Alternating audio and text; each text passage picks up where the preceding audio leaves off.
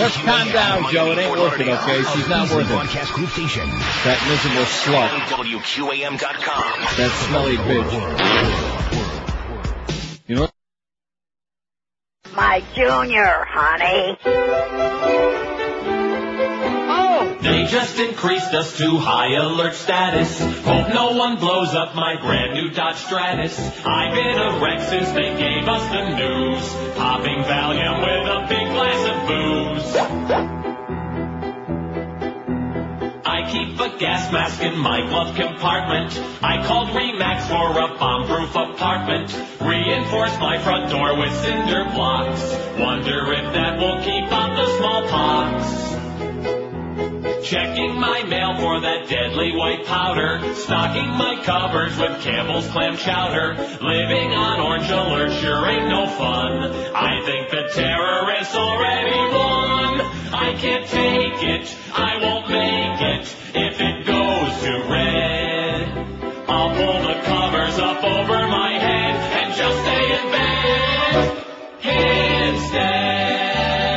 right. 1001 at 560 WQAM. Happy Tuesday to you. Boy, Joe Rose whipped up into a frenzy this morning. Wow. Even a mild-mannered guy like uh, the Joe Meister. No, that's a lead-in. Which goes to show you. See, Yeah. th- sometimes I think it's just me or us or whatever, Right, you know, yeah. whether we're talking about bitching about um, freaky Carlos out there at the reception desk Right. or about what an asshole Mo is and impossible to get along with. And Joe Rose will tell you exactly the same thing, side Right. by each, right with us. It's you and I'm copying you. That's what. Uh, Yeah, right. Think.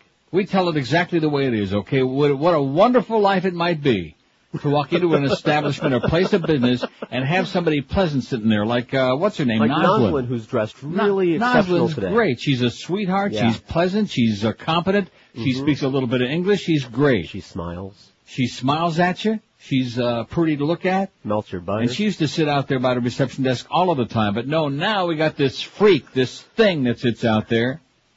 Man, oh man, what a piece of turd with a crappy attitude who's got his Susan Lucci blow-up doll sitting there on his lap. That's what the Joe was talking about, all whipped up and uh, foaming at the mouth about. Freaky Carlos. Tammy Faye bobblehead doll. I don't, I don't think we do really well with people named Carlos at QAM, you know? No, we're jinxed. We're Or 0 for 3.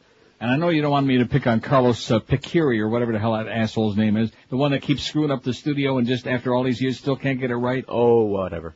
yeah. Like he's the only one.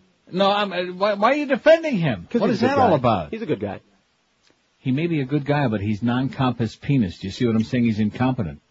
You sounded like the beast who was defending uh, um, uh, Dave Van Boring while you were on vacation. Well, I wouldn't do that. Well, he was defending him because, well, he's a nice guy. Well, he may be a nice guy, but he's incompetent. He's boring as crap, man. He's terminal. Oh, wait till you hear uh, Mike Mayo's column today. Can't wait. Nice going, Mikey. It's about time you wrote something, although it's pretty weak toward the end there. It kind of like peters out.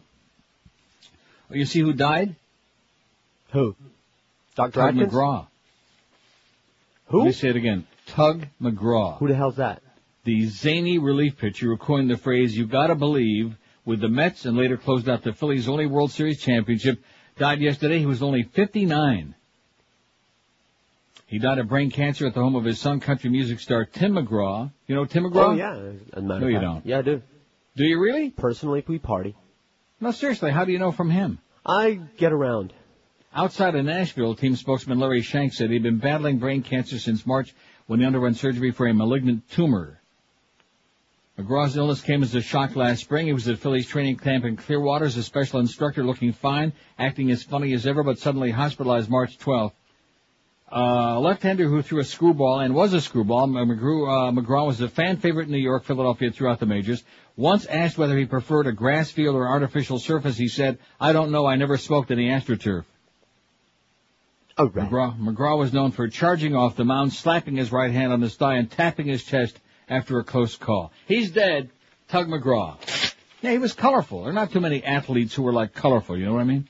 Who like had some personality and some like pizzazz, something like that. I'm not talking about hot dogs, like these assholes that go in the end zone and do all the crap with the cell phones and jump up into the stands and grab the fans and all that crap.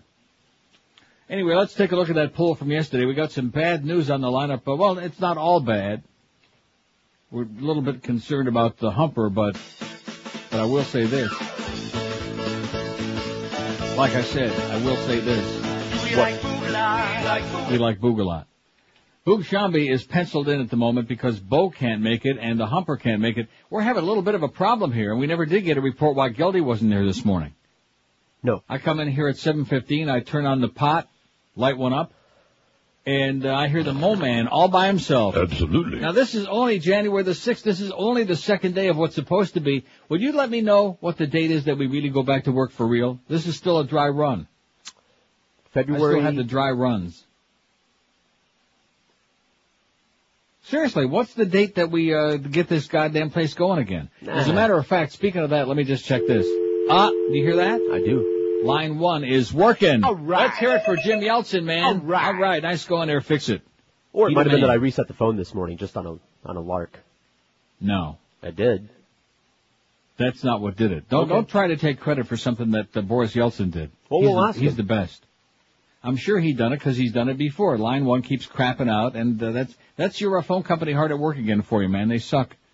But line one is working today. Let's hear it. In fact, let's get a call on line one. Now, how do those, see, one thing I've never figured out the whole six years we've been on QAM is how do the, uh, how the lay of the land works with these phones. You know what I mean? Right. It, it's uh, it's pr- there. There are primaries and they roll over, but they're not where you want them to be.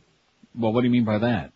In other words, line one is not necessarily the first. If line. somebody would call right now and check, maybe you might come in on line one. I won't answer it if it, it's on another line, but if you come in on line one, I might check it out and see if it's working. Five six seven oh five sixty. Come on, let's go. Let's have some line checkers on here. You people are so goddamn slow. Five six. Now see, that's line two is ringing. two is Why the is that? primary because two Huh? is the primary apparently. And Why rolls- would that be? Does that make Because any sense to switch. you? I tried to explain way back in the beginning. Two that is it the was important- primary. uh, That it was important that they uh, that they roll over in order so that we know what's going on, and they said, Oh, wait a minute. Shut up, punk." Oh, that you're on the wrong line. Get lost. WQAM line one. You're gay. Okay, thank you. There you go. Line one works. Wasn't that good? It was good. Okay, thank you. Okay, here's yesterday's poll result. Okay, everybody else just go away. Screw off. Uh, we have 1,306 votes. In fact, I bet you it's more than that now because I printed this out just a little bit ago. We have 1,323. Holy crap. You see how they start pouring in once the show starts again? Mm-hmm. Pretty impressive, if you ask me, even though we have no audience left. I think everybody's abandoned QAM because of Pharrell. Pharrell getting fired. Don't you?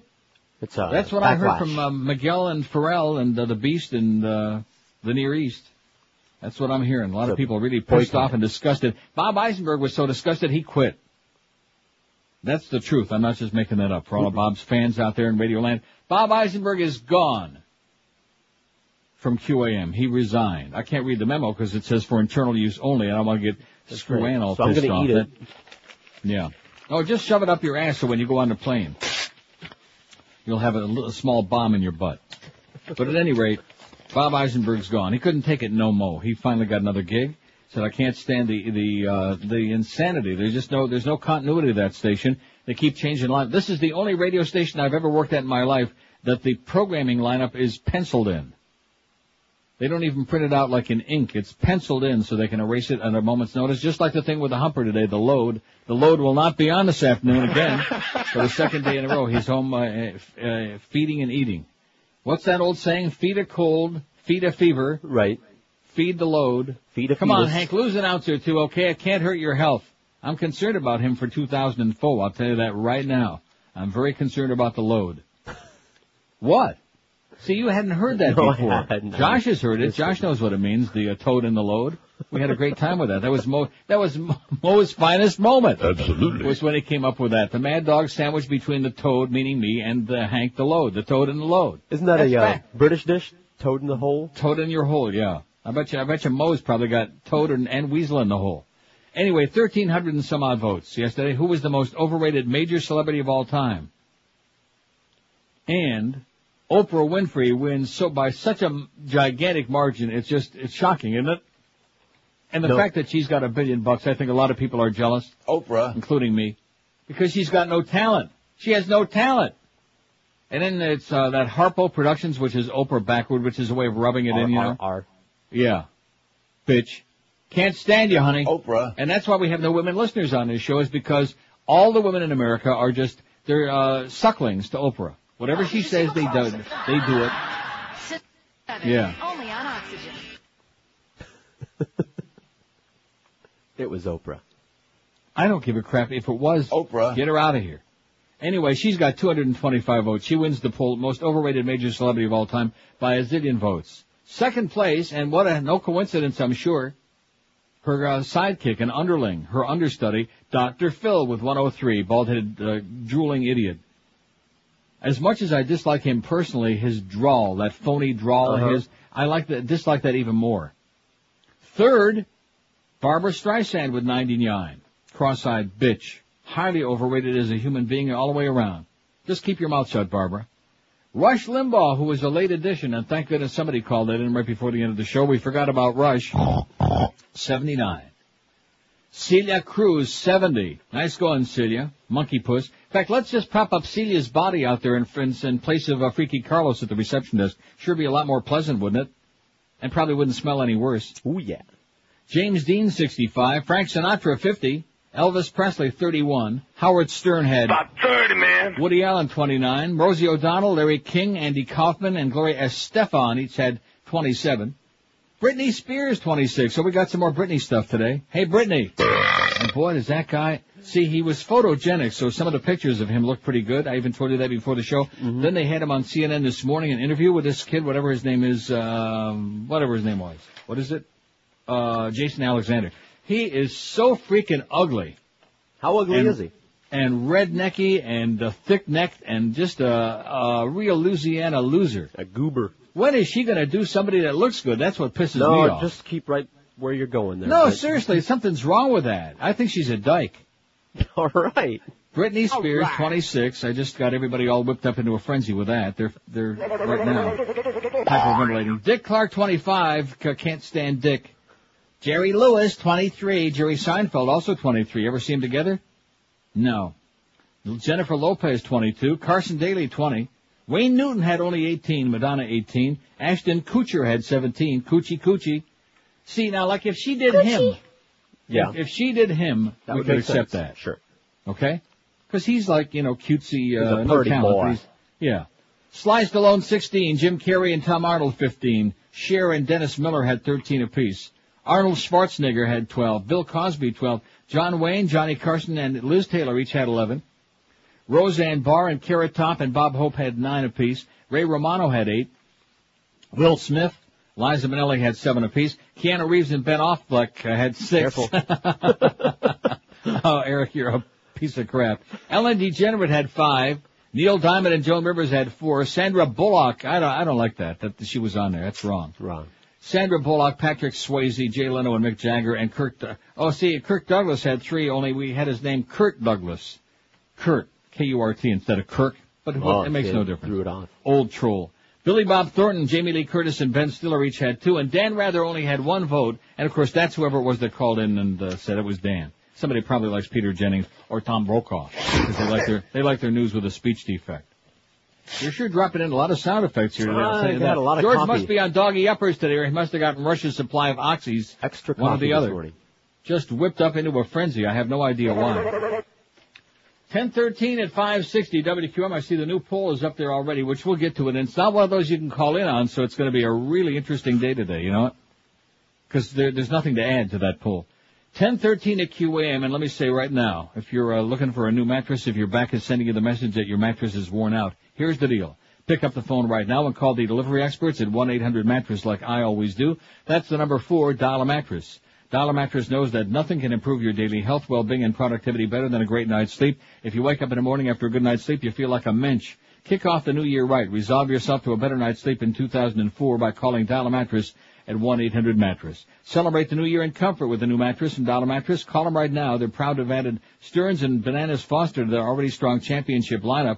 Stearns and Foster Hewitt is the finest mattress made in America, and now you can sleep on one as soon as tonight. If you make that call right now, 1-800-M-A-T-T-R-E-S. And of course, Dial-A-Mattress also carries the complete line of the top names in the business. Sealy, Serta, Simmons, King Koil, Tempur-Pedic 2. Choose from dozens of models at low, unbeatable, everyday discount prices.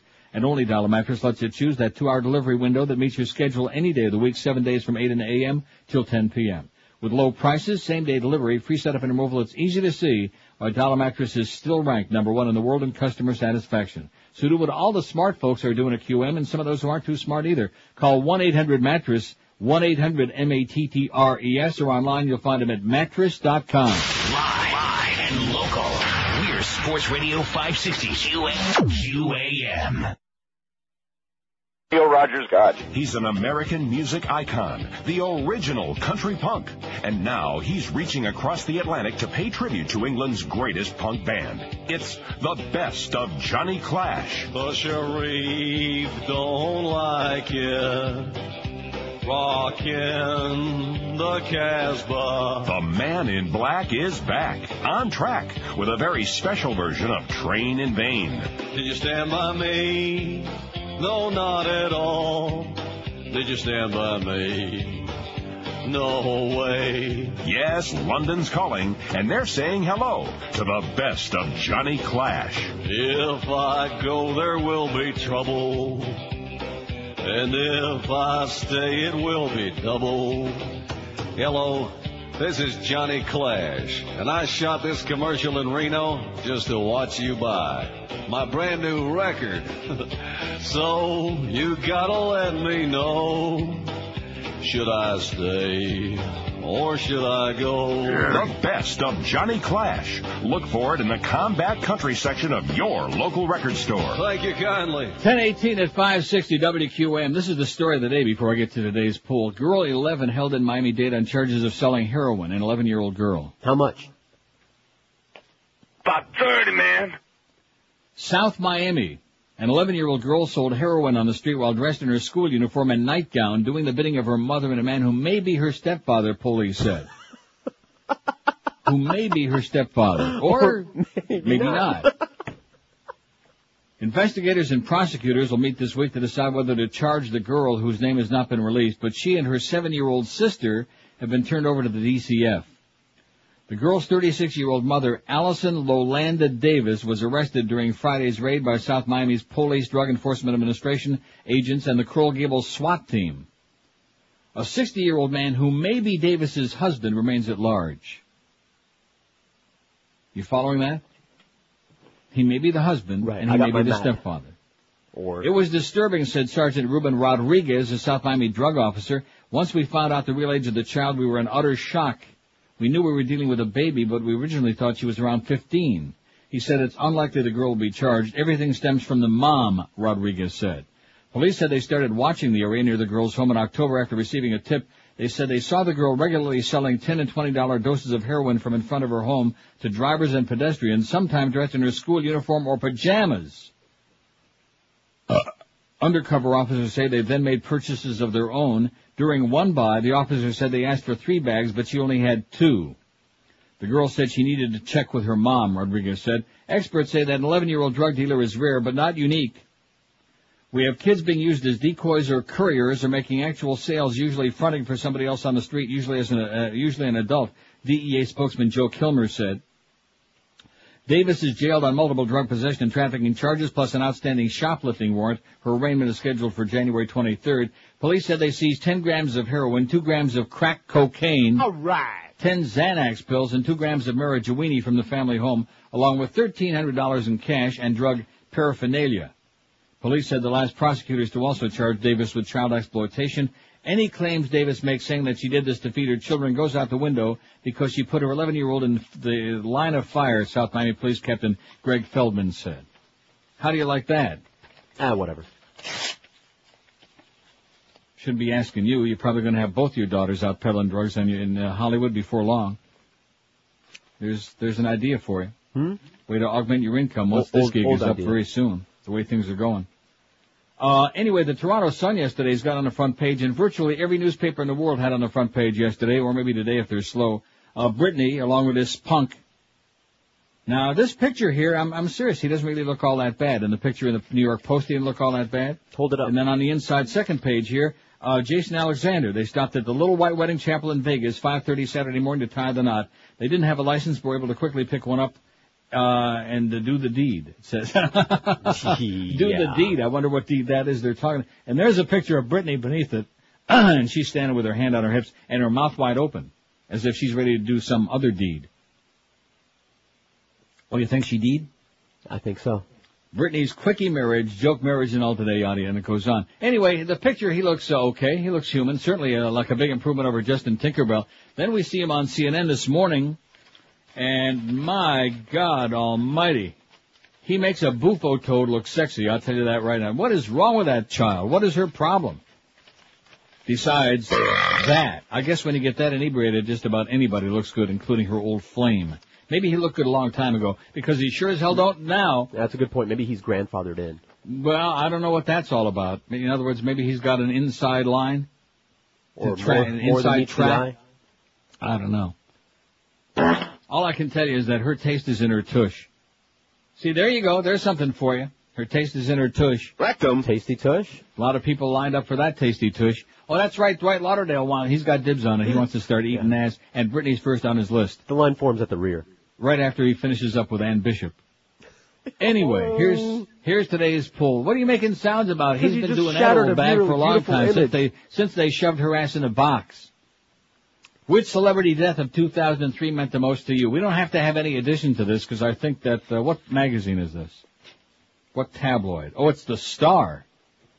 And look at that, most shocking uh, uh, stars of 2003. On the front page, there's Kobe with his lovely wife. Whore. He's got that. He's got that Dip Schmidt look on his face. Oh, gee, I'm Vanessa. so sorry, honey. Whore. Huh? She's a whore. Who? Vanessa. His wife. Here's Meg Ryan. You know who she looks like? Meg Ryan?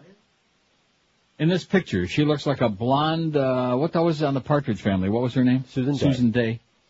She looks like a blonde Susan Dey. She looks almost like a spitting image. Uh, in the upper right hand corner is Bethany Hamilton, which I don't know who she is. Me Who is neither. that? Uh, Josh, any idea? No. Oh, shark attack victim, shocking recovery. Is that who that is? No. Yeah, that's who that is. And in the upper left hand corner on the front page, Britney and Madonna's shocking kiss. Oh my god. There it is. With their mouths just about, with their tongues about to intertwine with each other.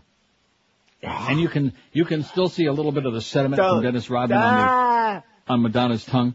And anyway, uh, inside, here it is, the stars we lost in 2003. Thanks for the laughter, thanks for the tears, but most of all, thanks for the memories is what it says right near Bob Hope's picture. What a coincidence, I guess. So which celebrity death of 2003 meant the most to you? And of course, our audience who are all heart, I put a, I put a choice on here. I don't give a schmidt about any of them. And of course it's winning hands down. 28 votes. oh. Oh man. Out of 76 votes, 28, 37% of this audience say, I don't give a schmidt about any of them. How do you like that? Eight people said John Ritter. Seven said Johnny Clash. Right. Wrong. Oh, Bing Crosby in on here. He died a long time ago. Art Carney, six. Barry White, six. Fred Rogers, four. Gregory uh, Schmeck, Gregory Peck had four. Katharine Hepburn, three. Celia Cruz had three. Bob Hope, three. David Brinkley, two. Buddy Hackett, one. Dr. Robert Atkins has one. You know whose vote that is? Yours? Mine. Dr. Bob. Well, somebody had to do it. Right. And by the way, he's singing a different tune these days. no votes yet for Robert Palmer, Buddy Ebsen, Robert Stack, Gregory Hines, Fred Berry. I don't, Fred Berry's from some sitcom, isn't he? Okay. Isn't he? I don't know.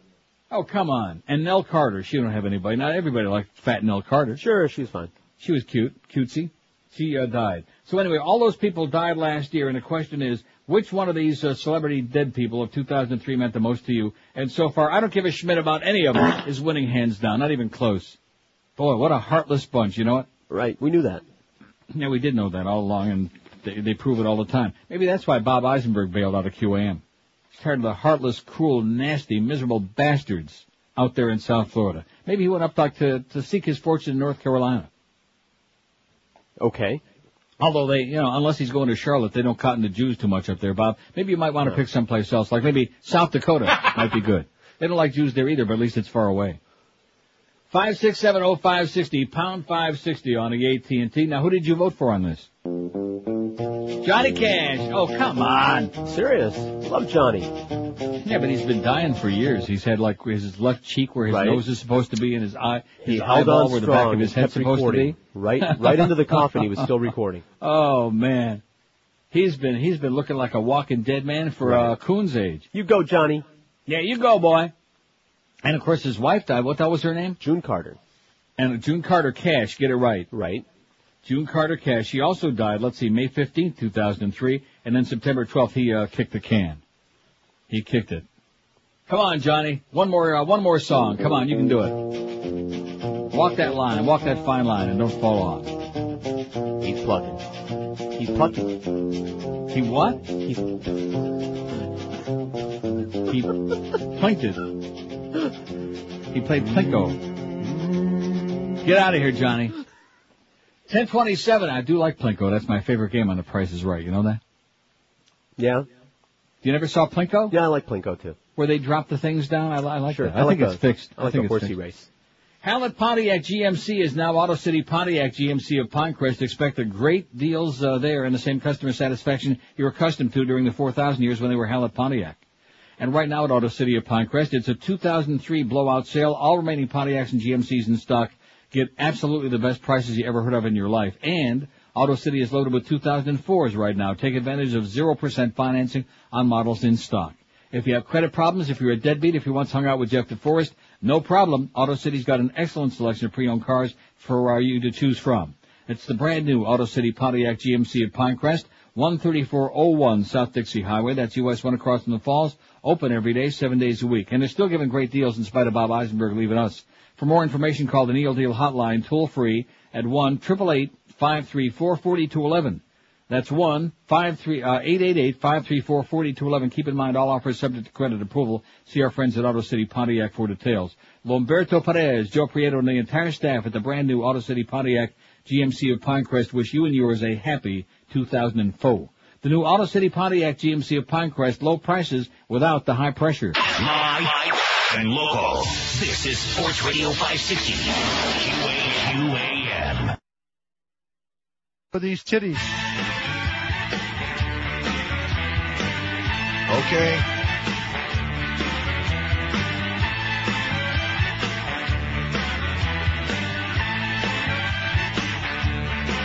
She was the hottest thing at halftime for sure. You know she made us forget the score. That little shirt with the big hair. Baby, she is so hot just as long as she don't swear. That's right.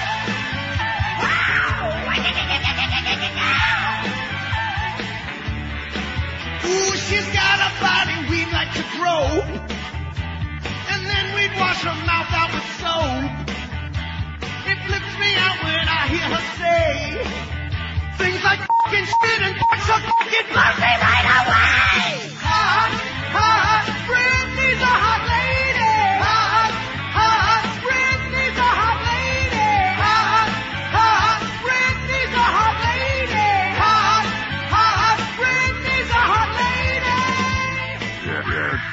1032 at 560 WQM. Can you please play? Here's our first request of the day. My ass is on. My ass is on fire. The Johnny Cash spoof. What the hell is that? A- What Ass is- on Fire, I think it's called. Is that what it's called? Yeah, there it is. Ass, ass on fire? From you Boca gotta be kidding me. That's great. And Johnny's yucking it up in the sky. Well, he had a really big. Rectum. My butt is burning me. My fat ass has a big red ring. Relief is what I desire. Cause my ass feels like it's on fire. Rectum. It feels like my ass is on fire. I'll have to get me one of those inflatable tires. Cause it burns, burns, burns. Like my ass is on fire. My ass is on fire. One thing paprika can do is scorch through the old boob chute. burning from what you thought was gas. As it shoots from out of your ass. It feels like my ass is on fire. Yes. I'll have to get me one of those inflatable tires.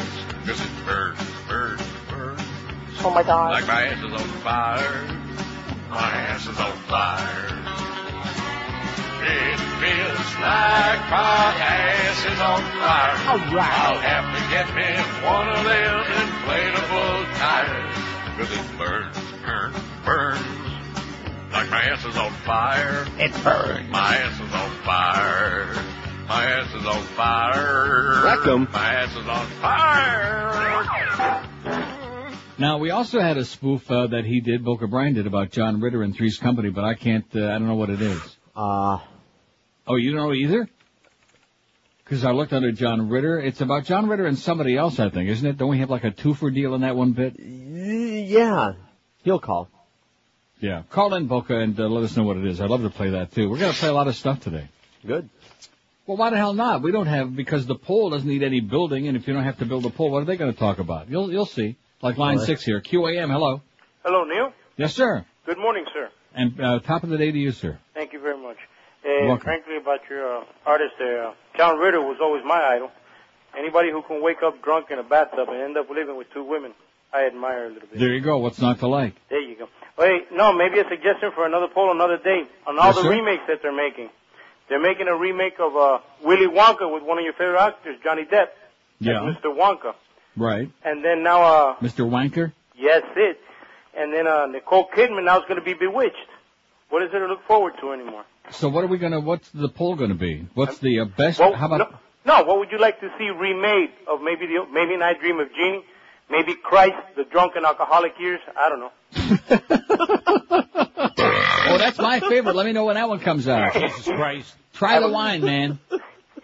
Have have a a great great day. day. I, th- I think you already drank half of it. Thank you. He's Let's good. go home now. There's the best. See, I told you to take out some good calls. I know when to grab it, and the calls too. Now, s- speaking of that, like I told you before the show, it, and I'm not complaining. Believe me, I have no complaints. But it's just, it, it's a little bit distressing to me, especially for the heterosexual community out there, well, whatever that means. Uh, that here's Brittany, who's got to be, I would say, one of the most beautiful women I've ever seen in my life. And since I'm the one that uh, turned you on to her, then uh, Yes, you got to agree with that. Hats off. Uh, When she was on the cover of Rolling Stone just a few years ago, still about five it. years ago. I said At any time. rate, uh, she's one of the most voluptuous, desirable women on the planet, and yet she has this propensity for attaching herself, maybe literally, let's hope not, to the most grotesque, the most putrid looking, the most uh, obnoxious uh, quislings ever. Bye, bye, bye! Like that one, for example. There's a silver lining to that cloud. And what is there's a silver lining? Well, let's Yeah. hope that they're not getting their hands on it. Well, and that is that as long as she dates ugly guys, there's a chance for all of the ugly guys in the world, like me. I mean, when I'm doing all of these hot guys for free, by the way, and uh, you know, and the and she's doing these grotesque, ugly, nasty-looking guys. There's got to be some. And then of course there would be those people who say, "Well, you know, looks aren't everything, Neil." right. Well, thank God for that. Almost. Now, what is this? Charles Bronson, Katharine Hepburn, and Boca Bob. I think Boca Bob is the faxer. Boca Bob died. Oh, he's the faxer. Well, we got Katharine Hepburn on there, but we don't have Charles Bronson. Now, how Was can that we miss last year? Charles? I don't know. Huh? They couldn't have been wrong, could they? No, I don't think so. I'll look it up. I'm going to type it in right now. Ooh, there's that website too, in case there's a doubt. No, we don't need that. I'll just type in Charles Bronson. And then you know what's going to happen. Every time, that, that's the problem with these damn uh, search engines is that every time, no matter which one you use, you type something in like that for a web search, and Yeah. it comes up with all of this crap. Uh, if you want to buy this, you buy, yeah, here you go. Save up to 35% on new and top-selling DVD and videos at Amazon.com with Charles Bronson. And here he is on eBay. I don't, oh Christ. Why can't Jesus we Christ. just, why can't we start with like a biography, something like that? Uh, I, I can't even find that.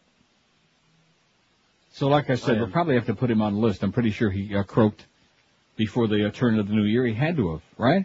I'm on that site. Well, how come he's not in here? I'm going to sue the damn uh, Star, ta- uh, this tabloid. Talk about incomplete. and Not like was he small potatoes or something? I'm looking for him here. I don't see him. In addition to which, he probably died in December, and this thing may have gone to press earlier. What's the date on this? Uh, what's the issue? It's uh oh, it didn't even have a date. Oh yeah, January 2004, January 6th. So maybe this went to press before he croaked. Do you think that's possible? That could be. But we better get him on there right away. Charles Bronson, thank you very much for uh, anybody who corrected the star. The star blows. 3003. Thank you, Boca Bob. Captain Hepburn, we do have honor, don't we? Yeah, she's got five votes. Yeah, I just In fact, the it. votes are the votes at what? 83003 for Charles Bronson. Eight thirty.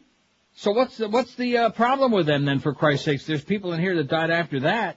Johnny Cash didn't die until September the 12th. So the Star, shame on you people at the Star.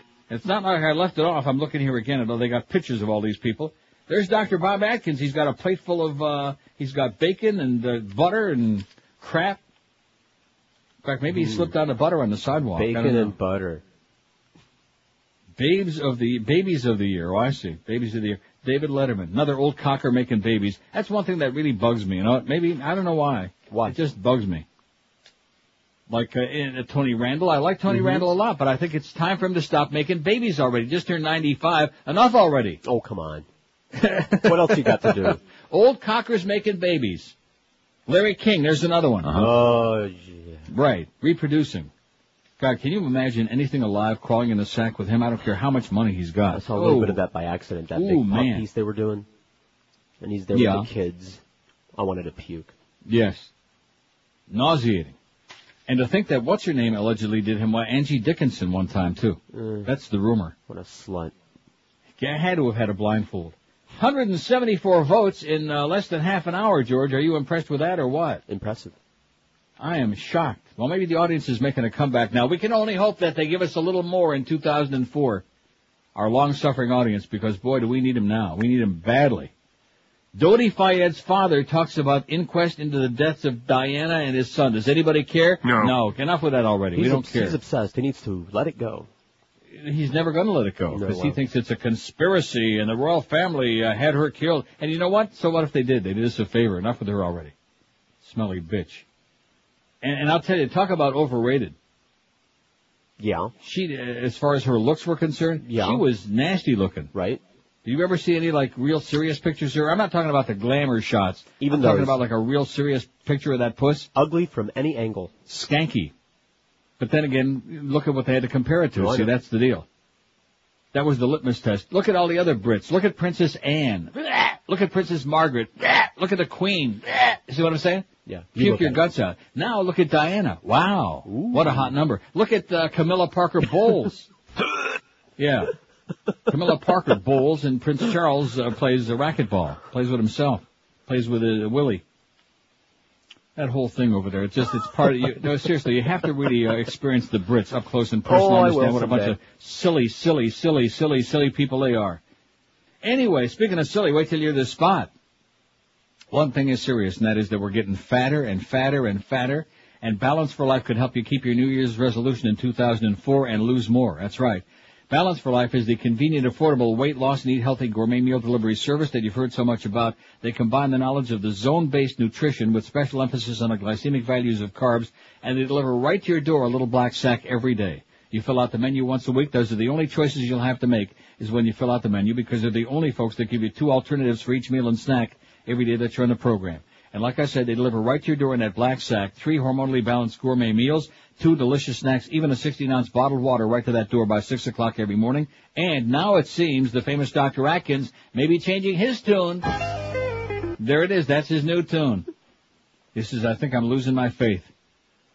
Anyway, in his new book, Age Defying Diet Revolution, he talks exclusively about the zone-based principles like the glycemic index being a useful tool for selecting foods and eating at least three full meals a day being essential for keeping your blood sugar steady and on and on it goes. So get with the real controlled and proven weight loss, eat healthy lifestyle. Don't forget the food is fresh and delicious. Nothing frozen, nothing prefab. It is out of this world. And let their on-staff dietitian help you too. They'll consult with you weekly, guaranteeing your success. So get started for real on the New Year's resolution this year called Balance for Life, and you'll start seeing the weight pour off your ass in no time at all. Katrina's lost 15 pounds already. Call Balance for Life today, 954-568-3229. or check them on the World Wide Web at balanceforlife.com. Live and local. This is Sports Radio 560. QAQAM.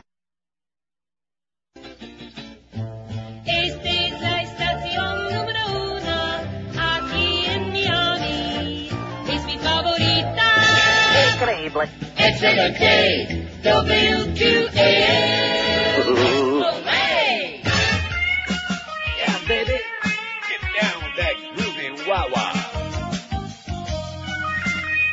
groovy I dropped dead on the floor. Dropped dead on the floor. I was turning blue. I died right after you. I never thought that I would die at the same time that Johnny Cash did too. Shut the ambulance door. Shut the ambulance door. There's nothing else you can do. Johnny and I are through. Who'd have figured that John Ritter'd pass away with a boy named Sue? I think I may have caught something when I banged Suzanne Somers that day. I always thought you were a fool. Well, every show I did blue. My health was steadily falling from the alcohol and the cocaine. I was a star on the tube. And now we're both in the tube. 1047 at 560 WQM. We're doing another show on dead people. That gets Mo very upset. Absolutely. That's one of the reasons I decided to do it. It gets him just foaming at the mouth. I figure if we can get him angry and furious often enough, he might just be on the list for next year. oh, wouldn't that be something, huh? Well, see, that's the choice we have to choose because I'm doing pretty well. I feel okay for a fat old fag. I'm Yeah. doing all right. Feeling good? But I will say this. The humper, the load, better cut the crap in 2004 because I think that's the um, that's the office pool now is between Moa and the load. Now, if we went around a building and took a poll as to which you'd rather see would croak in 2004, I don't think too many people would say the load. Do you? No. Hey, stupid! No. We would say Mo. Absolutely. For show. But at any rate, uh, the load better lose a little off of that load. I'll tell you right now, it's going to be uh, really. And like I said, I don't do funerals. I do not do funerals, just in general principle. What, what's the point? In my entire life, I've been to two funerals, Yeah. and that's it. I'm not going. The next one will be my own. I want to go to Irish funerals, like other people's Irish I don't want to go to any funerals, please. Anyway, uh, here's the uh, and we got over 200 votes already, which is shocking to me. 200 right on the nose. Can you in a half an hour? What does that tell you? I don't know. What? I'll tell you what it tells me. It tells me that they're still thinking that if we don't get enough votes, you're going to do the, you're going to do Oh, the rest right. of the week. here I'm sitting here thinking, boy, this is a phenomenal response. We must have the audience must be back or something. No, that's not it. They're still thinking that the uh, threat that I held out on yesterday, if we don't get enough votes by two o'clock, George uh, fills in the rest of the week or maybe the rest of the month, and they're thinking, oh no, you were great during vacation, George, but Yeah, that's yeah, enough. yeah. What? That's what they're saying. They're saying you were great. Oh, we haven't done a poll on that yet. Well, we'll just do a uh, call-in poll. That'll give them something to talk about. Although I don't think we can top that first call. No. 205 votes, and I got some bad news for you. Which celebrity death of 2003 meant the most to you? Well, 73 say, I don't give a schmidt about any of them. That's 35.6% of this hard-ass audience. Johnny Cash, 29. John Ritter, 27. They died, was it the same day? Uh, real close, if not. Well, I'll tell you, I got it right here. I'm asking you stupid questions. A day apart. John Ritter died September 11th and Johnny Cash died September 12th. Probably like a sympathy deal. John Ritter, 27. I can't, I couldn't stand John Ritter. I guess you're not supposed to say that. No, because everybody likes him. Uh, see, Everybody liked John in- Ritter? He was silly on Three's Company, but the other things that he did were okay. He seemed, I, I don't want to say it either, but he seemed gay, very, gay, yeah, gay, yeah, gay. he seemed swishy to me. Yeah. Didn't you, Didn't you he- get well, that feeling? His character, yeah, he did. On on no, I'm not talking about his character. I'm talking about every time I saw him in anything. Right. He seemed very fey. Right. But anyway, he's dead. Well, you can say that. See, one thing about that is you can say it all you want after somebody dies. But he was supposed oh, to be a do you know good that guy. Raymond Burr was gay and had a lifelong lover? Well, of course, now that he's dead, not going to sue anybody. Uh, what difference does it make, right? Right. Big butch guy like Raymond Burr. Art Carney, 12. Art Carney should be doing better than that. In fact, I wish I could vote over again. How come I'm voting for Dr. Bob and Art Carney's on the list? No, well, that, that's a time thing. Right. It's an age factor. Art Carney, Jackie Gleason, all that goes way back. Art Carney was great. He's got 13 now. Celia Cruz has got 11. She wasn't no Art Carney, I'll tell you that. Shut up, Celia. Silly guy. Barry White's got 9. Gregory Peck 8. Bob Hope 7. Dr. Bob Atkins 7. See, Dr. Bob meant a lot to you people out there. You people that used to be fat, he saved our lives. I guarantee you that right now. Didn't save my life though, because I can't stay on that diet. Cannot stay on the Atkins. You want to know why? I know why. Addicted to sugar. That's right. I am, I, and I, I'll say it again. People laugh when you say that. Oh yeah, right. Yeah, yeah, you're just a fat slob. Well, that part of it is true. And they get tired of hearing it, so I don't want to talk about it. They get very upset. Although I do have that story about America's teenagers are the fattest in the world, but we'll get to it. Dr. Bob Atkins, seven. Fred Rogers six, Katharine Hepburn five. Now, you- now you have to play that bit. No, no. Yeah, it's my favorite. Jimmy, is it your favorite? well, uh, one of them. Okay. Top And ten. now the sound of Jimmy Stewart making love to Katharine Hepburn.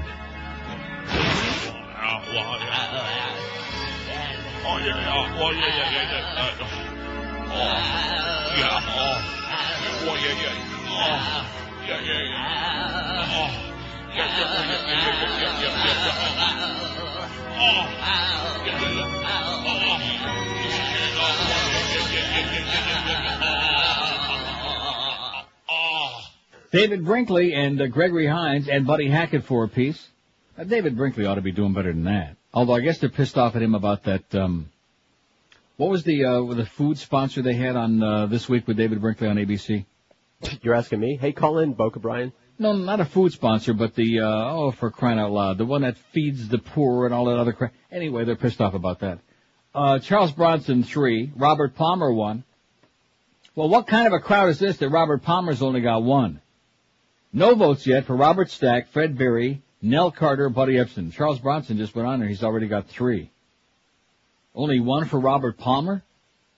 Out of sight, out of mind. Is that what it is? Old, old meat, huh? Right. Anyway, Britney's got plenty of company, says CBS News. It says, let's be fair, Britney's bride for a day stunt. See, if she would have gotten married like to Tom Welling, for a day even, if she was hanging out with Tom Welling, if she was doing it, we could respect that. Wouldn't that be nice? Wouldn't be nice. Or like, uh, Jared Leto. It would make more sense. Or, um, Ethan Hawke. Okay. See? Mm-hmm. You could deal with that. But the idea that she's been supposedly a banging and the, the nastiest, grossest, I mean, seriously, if you wanted to pick somebody Yeah. nastier than Justin Tinkerbell, I don't, you, you'd have a hard time doing it. Hard pressed. Only Dennis Rodman. Denise Rodman and Denise Potvin, probably about the only two Ron that come to Jeremy. my mind right off the bat. And Ron Jeremy. And Randy West. And Al Goldstein. But other than that, Right. It says Britney's bride for a day stunt while eye popping in its brevity is hardly the first case of celebrity wedding bells taking a quick left turn to the lawyer's office. It says we've got to admit annulments probably are a whole lot cheaper and considerably less painful than divorces. It says remember Denise Rodman, see, and Carmen Electra. It says you don't, well, don't worry, they may have forgotten it themselves by now. A 1998 lightning fast pairing blamed on impaired judgment. Hey, listen, anybody that would uh, even touch Dennis Rodman would have to be impaired judgment. Here's some more. Darva Conger and Chris uh, Ri- Rick Rockwell. Wick Wockwell. Back in March 2000, the dawning of TV's reality age, Conger outfoxed 49 other contestants to win a ring from Rockwell on Who Wants to Wear Marry a, a mil- multimillionaire. Then it was discovered that Rockwell's former fiancée had obtained a restraining order against him, saying he hit her. He wasn't honest, Conger told the judge, or maybe she just didn't like him. Lasted six weeks. R. Kelly and Aaliyah. Yeah, she Remember too. Aaliyah? Right. Years before his alleged underage sex tape, Kelly produced a 15-year-old uh, Aaliyah smash debut album, Age Ain't Nothing But a Number. Prophetic. Pathetic. Keeping it real, Aaliyah then lied about her age to get a marriage license in Kelly's home state of Illinois. Her outraged parents quickly terminated the union in 1994. Lasted about as long as it took for Aaliyah's mom to find out, it says. Rudy Giuliani and Regina Peruggi, although I do like her candies. The former New York mayor's first marriage was to his second cousin, a no-no for Catholics without special church dispensation. So when the couple fell out of love, the Catholic Church, which doesn't sanction divorce, granted an annulment, lasted 14 years. Did you know that? That she was his second cousin? No. I'll be damned. Janet Jackson and James DeBarge. They met on the set of the TV show Soul Train. They wed without her parents' knowledge, but the singer DeBarge was more, I thought DeBarge was a group. Right, but that's their last name. Oh. I'm trying to forget about him. There were no Hanson. The singer DeBarge was more into drugs and alcohol than Jackson, which proved to be a poor career choice for him, lasted three months. Zsa Zsa Gabor and Felipe de Alba. In 1982, the prolific Zsa Zsa underwent her eighth marriage ceremony to Felipe de Alba. Since Zsa Zsa was still married to husband number seven, and the ceremony was performed by a ship's captain at sea, the annulment may have been redundant, lasted one day. And King Henry VIII and Catherine of Aragon. Isn't that what you put like on steak? Right. Henry couldn't persuade the Catholic Church to annul his marriage to Catherine so he could wed Anne Boleyn, so he broke with the Pope and ordered he broke with the Pope and ordered the annulment himself, which led to the founding of the Anglican Church, lasted 23 freaking years. So there's a few of those. Although I don't understand. I don't, well, whatever. Annulments, I guess. I thought we were just talking about quickie ones. But the CBSI is weeping, okay, because of that Michael Jackson special last Friday, which we pray that none of you saw. Five six seven oh five sixty pound five sixty on the AT and T and Verizon wireless line. Who uh, could Britney be banging that you wouldn't be so upset about? That that would be a good poll question. Uh, Don't you think Tom Long was a good choice? Ashley Judd. Ashley Judd? Sure. She was just on TV, so she's like, you know, right, right in my mind here. How about uh, Freaky Carlos? I think he might be next. Oh God. Just to piss off Joe Rose. How many votes have we got on here in the first 45 minutes? This is going to shock you. And again, it's the anti-George factor came in. 253 in about 42 minutes. 253. And of course, this crowd being all heart, being the South Florida crowd that they are, which celebrity death of 2003 meant the most to you? 85, 33, a third, a full third say, I don't give a schmidt about any of them. Live and local. This, this is 560. The radio's all yours now. QAM. Take off those checkered pants.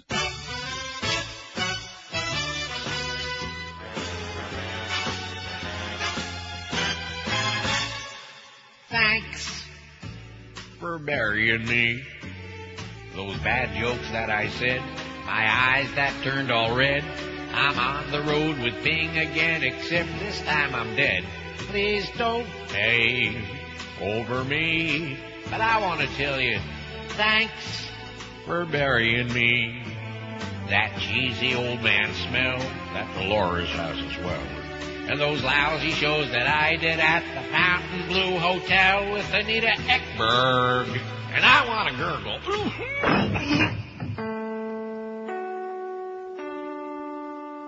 What a lovely thing. It's 11 o'clock at 560 WQM. Now let's see. Mad Dog will be on again today, 2 to 4. All right. And that's uh, about it. Other than that, it's all screwed up. We had no Geldy this morning. Did we ever find out why?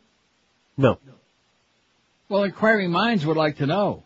Huh? I mean, it's only the second day back after all of these vacations and everything. Maybe uh, one day with, with Mo was enough. One day in a row. No, seriously, let's find out what the deal is there, okay? Why was Geldy out this morning? He couldn't have been sick, could he?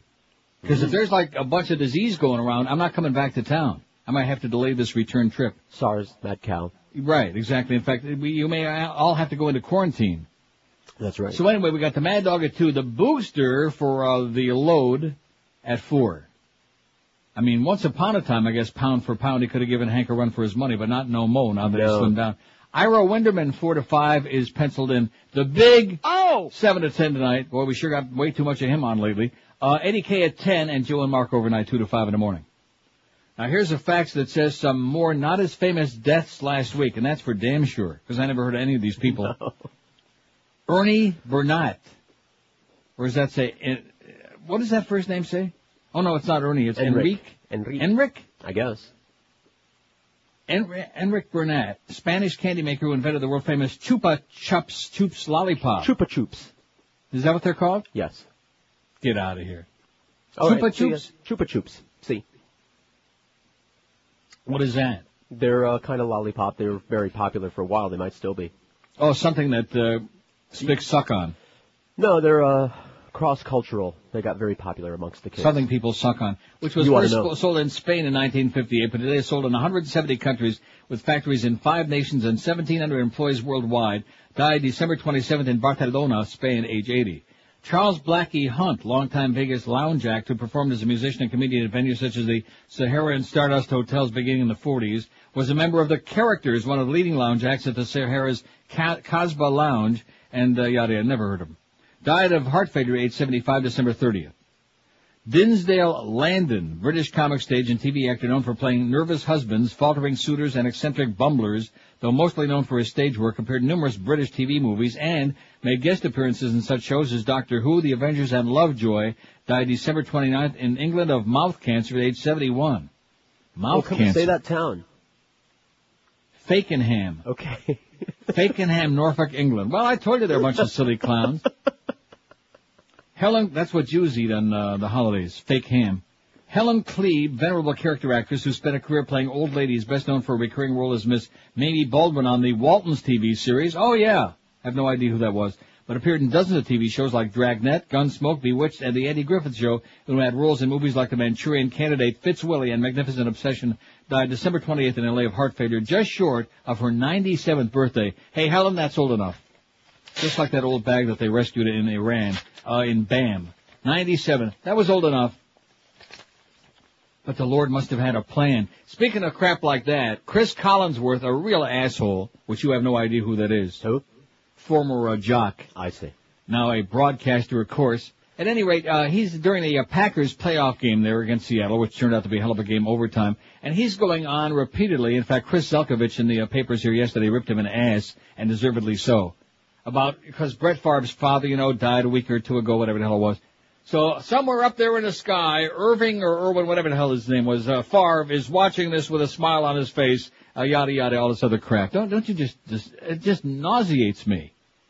well, first of all, what's he watching it on? Has he got like binoculars up there, wherever up there is, somewhere up there in the sky on his big 53 inch plasma screen? That's right. He's watching his son Brett pull out the victory here against uh, Seattle. I mean, why do people talk such baby crap, huh? Emotional cripples? Uh, That, that's probably exactly what it is, because mankind, generally speaking, are a bunch of emotional cripples who can't face death. Just like Miss Horkheimer ran her this morning breathlessly with that Soledad bitch on CNN. Oh, and this is so exciting, and boy, this is going to be so wonderful when we find all of these uh, uh, queer things on Mars. Believe me, Jack, we got plenty of queer things right there in South Florida, okay? And you're one of them, Miss Horkheimer. I'll never forget, I was telling you, the night that I just about froze him out of the Mhm. studio on INZ. Oh, that was such a wonderful night. Turn that thermostat down to about minus infinity. Anyway, here's the uh, rundown so far. 278 votes. Which celebrity death of 2003 meant the most to you? I don't give a schmidt about any of them. Still a third. Hard asses, 94. They refuse to care. John Ritter, 38. Johnny Cash, 38. How do you like that? The way the two of them seem to be linked. Art Carney, 16. Fred Rogers, 12. You would think Fred Rogers would be doing better too, wouldn't you? No, I'm glad he's not. Why not? Eh. A lot of weak. people out there grew up, uh, just like you were all uh, whipped up to a frenzy about, uh, what's his name there on Channel 7? Toby the Robot? Wayne Chandler? whoever the hell it was. Wayne Chandler? Wayne Chandler. Mm-hmm. Celia Cruz, 12, tied with Fred Rogers. Barry White, 11. Dr. Bob Atkins, 11. Gregory Peck, 9. Katharine Hepburn, 8. Bob Hope, 8. David Brinkley, 5. Gregory Hines, 5. Charles Bronson, 5. Buddy Hackett, 4.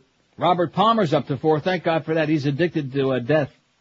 Fred Berry, 1. No votes for Robert Stack, Nell Carter, or Buddy Ebsen. Even though he always gets his man. I'm going to have to play that theme song. All right. Barnaby Jones? Isn't it in here? No, it's not in there. I got Damn it. it. Just, re- huh?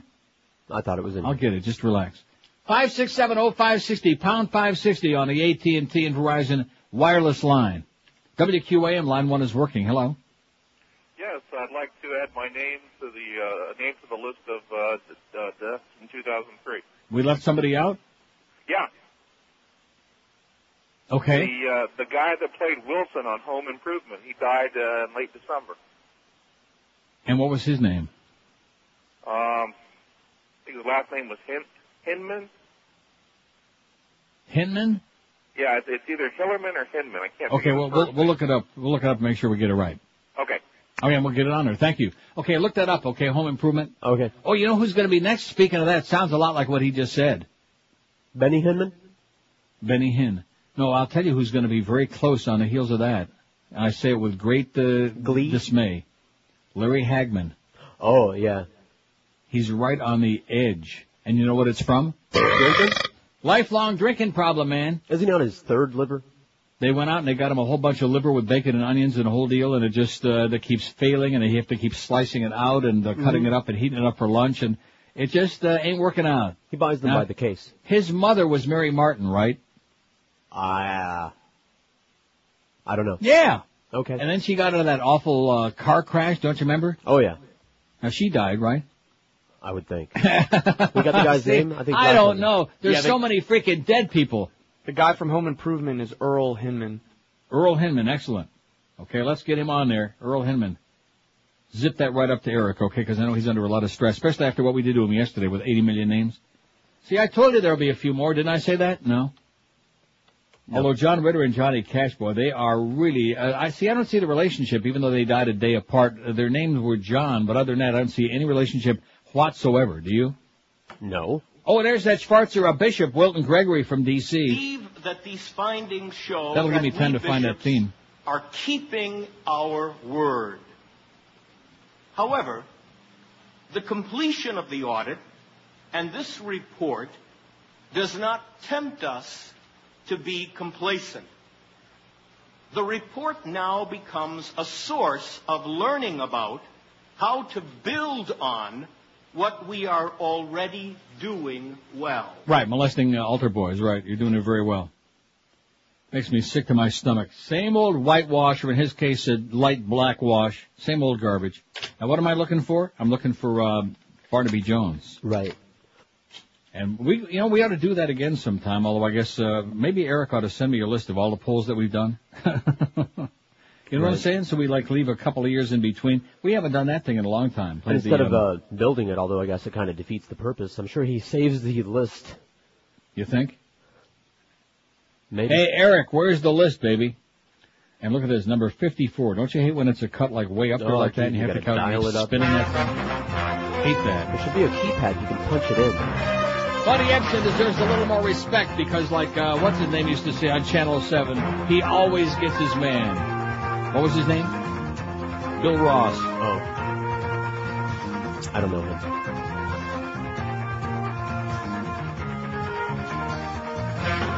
Jesus Christ.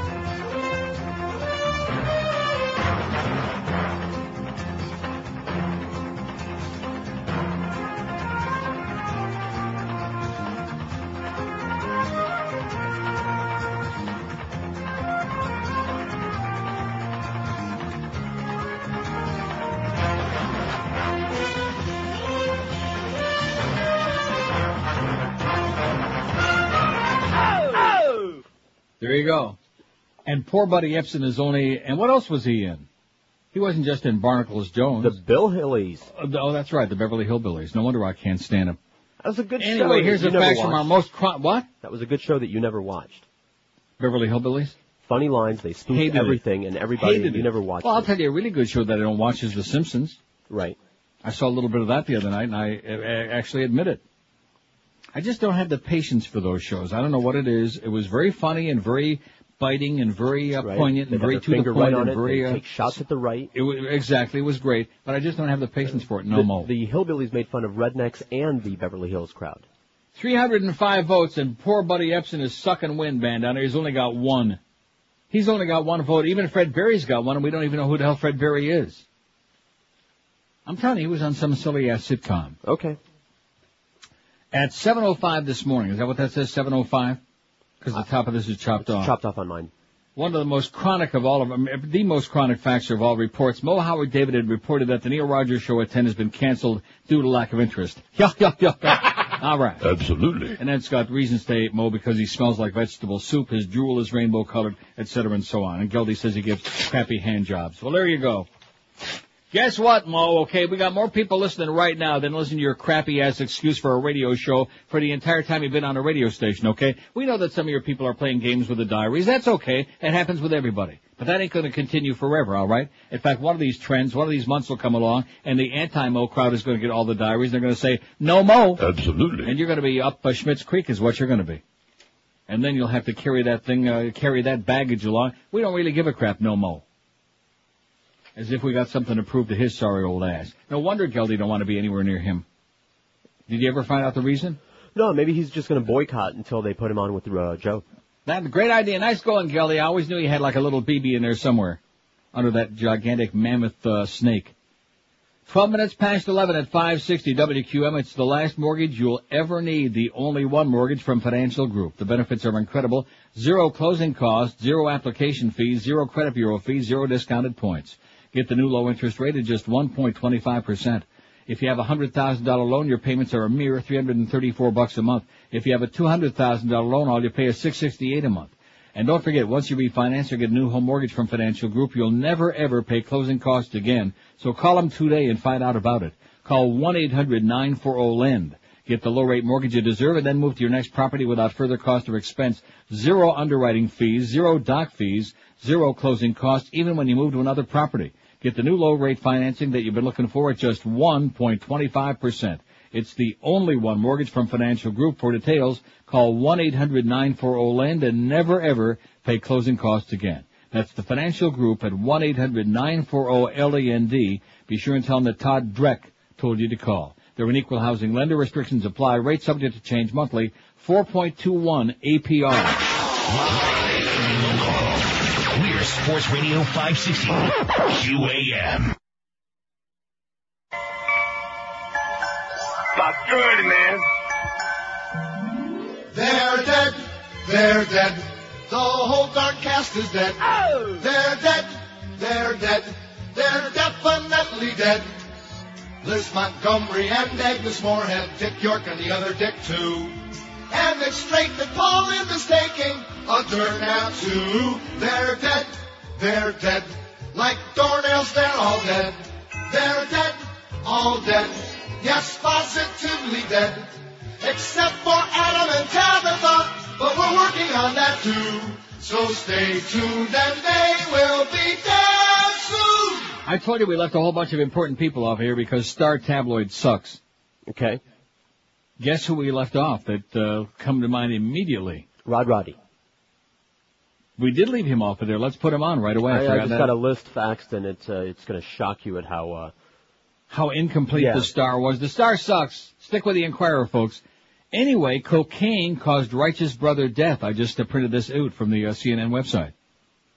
Okay. Righteous Brother singer Bobby Hatfield's death in November. He died on my birthday, November 5.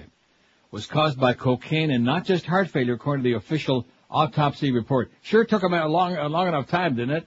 November 5. Took him two freaking months for the autopsy report. Dr. Richard Toker, uh, Tucker, Chief Medical Examiner for Kalamazoo County told the Kalamazoo Gazette in today's edition that Hatfield's death was triggered by acute cocaine intoxication. Hatfield, 63, died November 5, just hours before Righteous Brothers concert. He and his partner Bill Medley had hits like Unchained Melody and the unctuous You've Lost That Lovin' Feelin'. This is a shock to me, Medley told the Orange County, California Register from his Newport Beach, California home. I never saw him use cocaine. I knew absolutely nothing about it. If I had known, I would have said something to him. Like, oh, can I have some? Right, now do you believe that? No. I had mean, nothing to these do with guys, that. these guys were together for about a Sure. hundred years. Oh, I, I I would have said something if I'd known he was, uh, Yeah. Give me doing some. the old blow. An initial autopsy found Hatfield had advanced coronary disease. A heart attack due to the disease was listed on his death certificate. However, Toker Atuker said a final cause of death was not determined until after toxicology reports were completed. The death certificate will be changed to reflect cocaine as the cause of death. Tuker's office received the report of cocaine intoxication December 24th, but asked for the information to be released after the ho- after the holidays out of respect to Hatfield's family. Messages left Tuesday with Tucker and the William Morris agency that represent the Righteous Brothers were not returned. I can't imagine why. Uh, isn't that something? Weird Well, see, that would be bad to tell the world right at Christmas time and New Year's that uh, he was a coke, uh, you know, that he took it up the nose. Would have ruined Christmas. Yeah, that would have been really bad. And nobody would have bought them Righteous Brothers uh, CDs for Christmas gifts. It wouldn't have been righteous. That's right. That's what uh, they said in uh, Requiem for a Dream, anyway. oh, look at this list. This is a lot better. This is excellent. Oh, jeez. I don't. I think we're uh, screwed. You know. Yeah, I know. How You get it. about and the one that sticks out in my mind immediately is David Bloom. Who? Former Channel uh, uh, NBC uh, news reporter. The one that died. He oh, was the one that, embedded yeah, in Iraq. in, in the tank from the. Uh, He died from a pulmonary embolism. David Bloom. Irv Kupcinet? All you Chicago people out there. How many Chicago people About we got? 30, man. Yeah. George Plimpton, who was the all-around faker uh, uh, guy. Leon Uris, who wrote Exodus. Oh, we better uh, you better fax this to Eric. already did. Holy crap! Alan Bates, Now, why do I know that name? Who was Alan Bates? I don't know. Norman's brother. David Hemmings?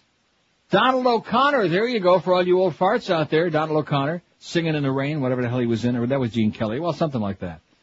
Uh, Hume Cronyn. He'd like to keep Jessica handy. Horst Buchholz. Who's that? I don't know. Actor. Richard Crenna, fa- a famous bald-headed kind of actor. Very good. Mm-hmm. Sydney Lassick, who played Mr. Cheswick in Cuckoo's Nest. I want my cigarettes, Miss Ratched. He was great. Never saw him in anything else, did you? Uh, not that I can think of. Mr. Cheswick. In fact, other than other than um uh what's his name? What's his name? Jack? Nicholson. Uh, other than him, that was my favorite character. Although we did like uh, Mr. Martini too, Yeah. Danny DeVito. Right. They were all good. The- but I like. Mr. Cheswick. I want my cigarettes, Miss Ratched. Billy he was great. Bibbit, Bibbit was a pip. Billy Bib- Bib- Bib- Bib- Bib- Bib- Bib was good. Mr. Till he got in the bathtub. M- M- M- McMurphy. Hope Lange. Hope Lange. Jesus. Singers, Bobby Hatfield, which we just mentioned only moments ago. Gisele MacKenzie from your hit parade. I bet you Boca Brian remembers Gisele MacKenzie and the other old farts like me. It Wasn't my hit parade. It was your hit parade, No, mister. yours. With Snooky, Snooky Lanson, Russell Arms, Dorothy Collins, and Gisele MacKenzie. And they used to sing the top ten for each week, and Blueberry Hill and uh, things like that. And a bunch of Mitch Miller songs.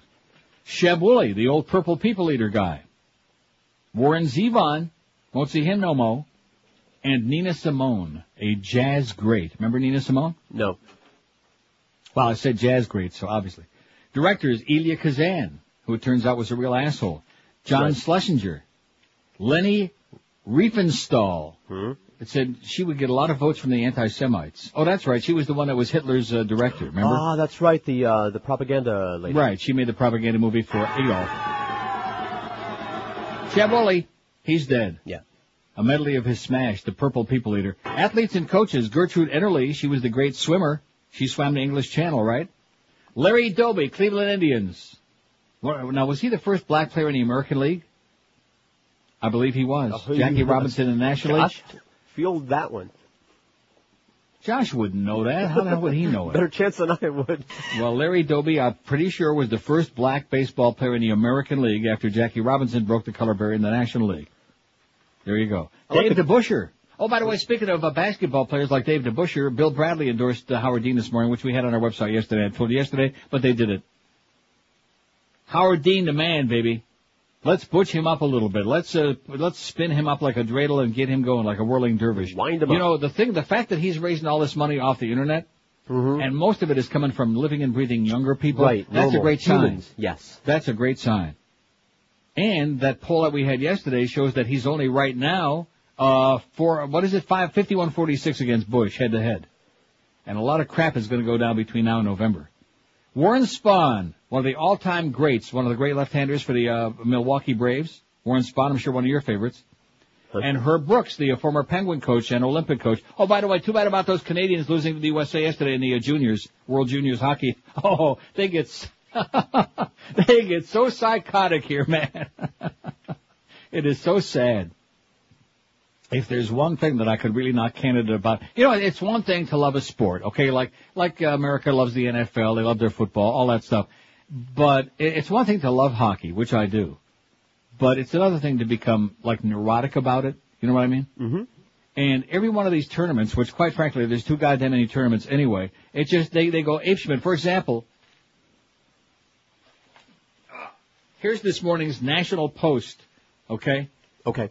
And on the front page, here's a huge picture of the kid for America, uh, scoring the winning goal, uh, Patrick O'Sullivan.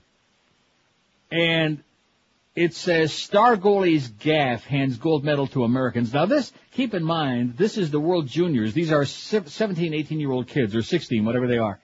And Marc-Andre Fleury is the goalie who played for the Penguins for a while and really was great and is going to be a great goaltender in the NHL someday.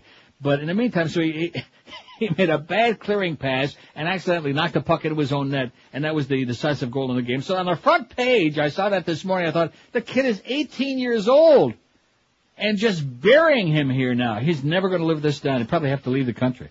Marc-Andre Fleury, poor frog. Oh, and there's Pete Rose on CNN. I wanted to change the subject, but let me just say this about that, okay? Yeah. I want you to stop and think of the illogic in this, alright? Finally, after 14 years, this lying sack of crap, and there's a great article in the same National Post about Pete Rose and the two reasons that he uh, came clean. Number one, to sell his book, and number two, so he can get into the Hall of Fame and cash in on it. So I guess that's three reasons. Well, it's all cash. So he can gamble his guts out. He finally admits that he gambled on baseball in his autobiography. Now it's the big story and they're all talking about it, like right now on CNN. But it's a little surreal. I mean, for 14 years we've been debating uh, issues. But but now he says he bet on baseball, but he never bet against the Reds, the team he managed. Okay, so if he lied to us for 14 years on a one hand, why is there supposed to be any credibility? And we're supposed to believe they never bet against his own team and fixed any game. See what I'm saying? Right. When you admit number one that you're a liar, like the president, for example, why should anybody believe anything else that you say? And they shouldn't. Asshole. What a what a oh man. 26 past 11. I said I wasn't going to talk about him. Don't let me forget to get to the rest of these. Uh, there's a few more on here. I can't believe what a horribly incomplete job we did. So many dead people in so little time. Don't and it the really stars. pisses off Mo. Absolutely. Huh? I got the poll for tomorrow. Whose grave would you like to dance on? Ooh. Huh? Isn't that a good Do one? they, do they have to be in one yet? No. No, we're talking about people who aren't in one yet. All right. What living person, well, we'll find a way to phrase it. We'll do that tomorrow. Would you like to dance on their grave? And of course, I keep in mind the cover of our CD this year, The Best of Me, where I'm farting on Mo's grave. All the crap you can unwrap. That's what I gave you. As much crap as I could get through the back of my pantaloonies. 27 past 11 at 560 WQAM. Does this sound like you? Underpaid and overworked? Yes. You'd like to have a new high-paying career, but you don't have four years to waste on college, or certainly maybe not the money to go and get the college education. If this does sound like you, Fast Train has your solution. Pick up the phone and call Fast Train toll free at 1-866-FAST-TRAIN.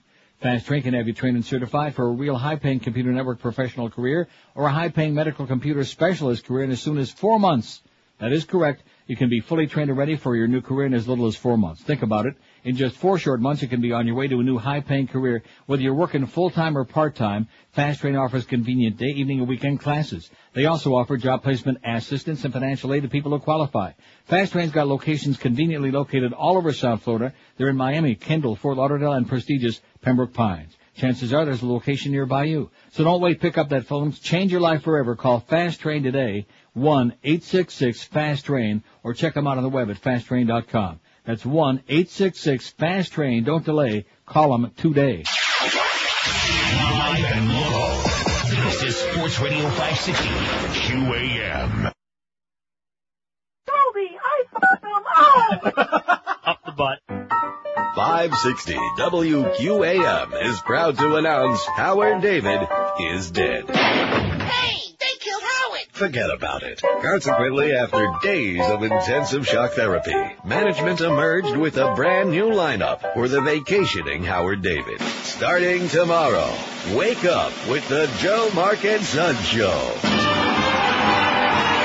Radio the way it was intended to be, with periodic sports updates by Gildy.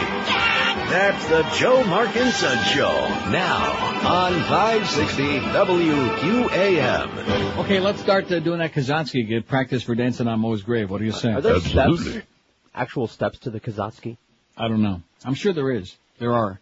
11:31 at 560 WQAM. We got the Mad Dog at two. The Booster in for the Ailing Humper at four for the load, and the Big O at seven. Oh! Let's see. I think I got through the entire list, didn't I? David Bloom, Irv Kupcinet, George Plimpton, Leon Uris. Got through them all. Thanks Right. a lot, Mark, and happy New Year to you too. How come you didn't read his comment there after the uh, David Bloom one? About the politicians? No, the uh, FU. No, I'm not going to read. Uh, no, will you stop? You're just an agent provocateur, troublemaker. He says, uh, "Fugue you, George Bush. You killed him." Well, he's right, but he killed a lot of other people too. Right. The butcher of Washington. Gonna get that guy all upset who yesterday was calling in to congratulate me about the way the format of the show is now, and this is what the audience wants to hear about. And you know, well, you know something, that's fine, but that doesn't mean we're gonna lay off on uh, W. Not a chance. Not a Chinaman's chance. No. In fact, we're going to exert enormous effort to make sure that all of the uh, Howard Dean people vote 500, 600 times this uh, fall, just to make damn sure. In fact, who the hell were they? Oh, they had Nader on yesterday on Crossfire. You didn't see that, did you? No, I did not. Lucky. But at any rate, oh, what a what a what a grizzled old Mm-hmm. uh, egotistical pompous ass he is. I mean, he says a lot of things that are right, of course, like he always has, Right. but his ego always gets in the way. Good heart, bad body. And Paul uh, Begala made a good point. He had the chart and he showed, I, I think it was 92,000 or 97,000 votes that uh, Nader got in Florida. and then also in New Hampshire. Those two states, he was the difference in, in Florida and New Hampshire, which either one of them, New Hampshire's got five electoral votes and Florida 20, whatever the hell we got, 27. Uh, that would have done it. Turned it over to uh, Gore. And Now- he's saying, well, you know, uh, uh, uh, Gore only got 38% of the vote that would have gone to me, and Bush got 11%, and the rest wouldn't have voted at all. And the Begala said, and correctly so, well, that certainly would have been more than enough to make the difference, wouldn't it, Ralph? And then he goes on about, well, you ought to be talking about the uh, Bush people who stole that election because Gore did win the election, yada, yada, yada, yada. And as Begala pointed out, yeah, but if he wouldn't have been in there, They- uh, it wouldn't have been wouldn't- close enough for them to steal it, which it seems to me, I've said that a million times, or at least Right. Everyone. Right. Oh, there's uh, they're picking the jury for Martha Stewart. Put that bitch in jail for about 25 years. She can like uh, work in the mess hall, in the Sure. commissary, right? Cleaning up messes. She can no, she can um, be the uh, chef. Right. Make some pine That'll cone teach animals. them. That'll serve whatever those people in there have done. That'll uh, serve them right. Five six seven oh five sixty pound five sixty on the AT and T and Verizon wireless line. WQAM. Hi, Neil. How you doing? Pretty good. Good, good. Uh, real quick, um, Alan Bates. He was a British actor uh, and was with uh, Anthony Quinn in Zorba the Greek. Right. And uh, yes, Larry Doby was the first Amer- um, first African American in the uh, American League. Absolutely correct. Yes, yes, sir. Um, uh, one thing on Pete Rose you had mentioned, I agree with you all the way around, except just one thing.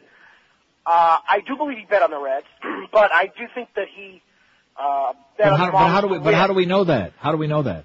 How do we know that he bet on the Reds? Yeah. It, no, I'm just. This is just a gut feeling. I mean, you know, I just think that he bet on the team, but I think he always bet on them to win because he had such an ego that I just don't think he could allow himself to to uh, to even think of a loss. You know. Well, let me let me just put it to you this way: his gambling habit is so strong and so bad that nothing would surprise me. That's my personal feeling. Yeah, no, I hear you. It's possible he may have. That's that's true. You know. But, but I mean, the obvious much of an question is, where does this newfound credibility come from all of a sudden? After somebody admits they've lied to you for 14 years, and and we had it on tape somewhere where he says, "I never bet on baseball. I never bet on Cincinnati Reds baseball." And that was his position for 14 years. Now all of a sudden he's peddling a book and he wants to get in the Hall of Fame so he can make some money off of it. And now all of a sudden we're supposed to believe anything he says. Yeah, well, I know it's it's it is it's tough to believe. The guy definitely, uh, you know, not very trustworthy. Great player, but not not much of a person. I think what they ought to do is stick his ass in the Hall of Fame and in the record books put an asterisk next to it, say scumbag. All right, Neil. Thanks. Thanks a lot, Pally. Bye-bye. Yeah, they ought to have like the scumbag division. In other words, these players were Right. great players, no question about it, but they were scumbags. It's a little side room there off the hall. Eh, Exactly, the scumbag section of the Hall of Fame. Five six seven oh five sixty pound five sixty on the AT and T and Verizon wireless line. Speaking of scumbags, Limbaugh wins more time to keep medical records private. Rush Limbaugh's medical records will remain off limits to prosecutors for at least another 15 days while his attorneys pursue an appeal to permanently seal them, a judge ruled yesterday. Limbaugh's attorneys asked for the extension while they appeal the judge's earlier decision allowing prosecutors to examine the files for evidence that the conservative hypocritical radio commentator illegally purchased painkillers. Investigators seized the records last month after discovering that Limbaugh received more than 2,000 painkillers prescribed by four different doctors over six months at a pharmacy near his Palm Beach mansion.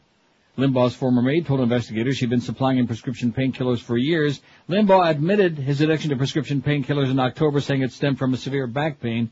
He took a five-week leave of uh, yada yada yada to rehab. His attorneys argue that seizure of records from doctors in Florida and California violated his privacy and that the investigation was politically motivated.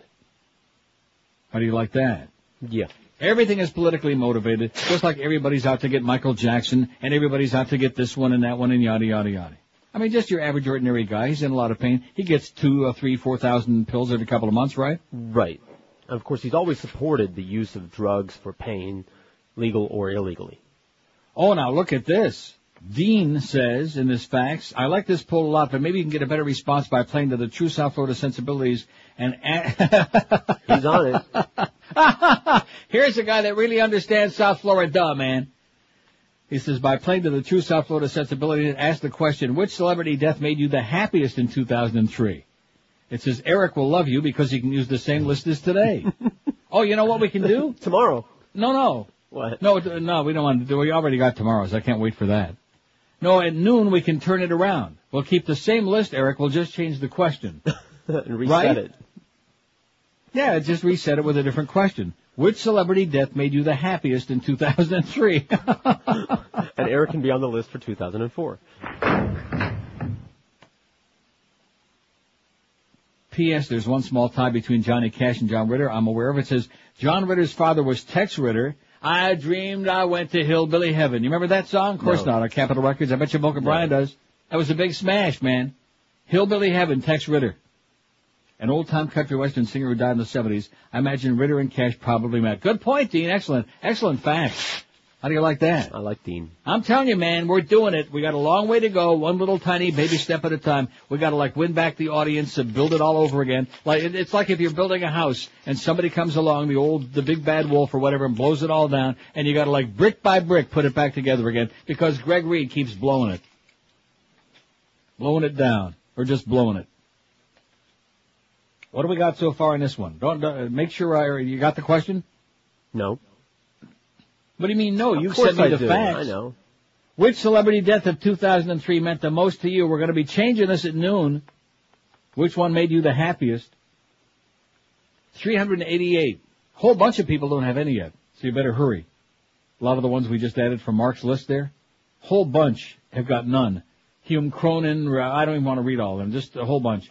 Uh, Nell Carter's got one, Horst Buchholz one, Warren Spahn one, Warren Zevon uh, one.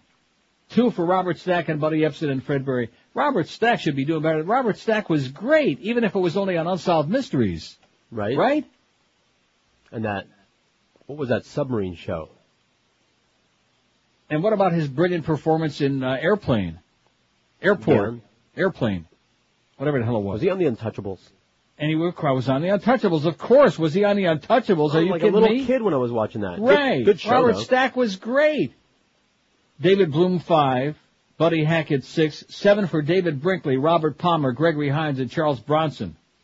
Nine for Katharine Hepburn, ten for Gregory Peck, twelve for Bob Hope, fourteen Dr. Bob Atkins, Celia Cruz fifteen, Barry White fifteen, Fred Rogers nineteen, Art Carney twenty-four, Johnny Cash forty-six, John Ritter fifty. All right, I couldn't stand him.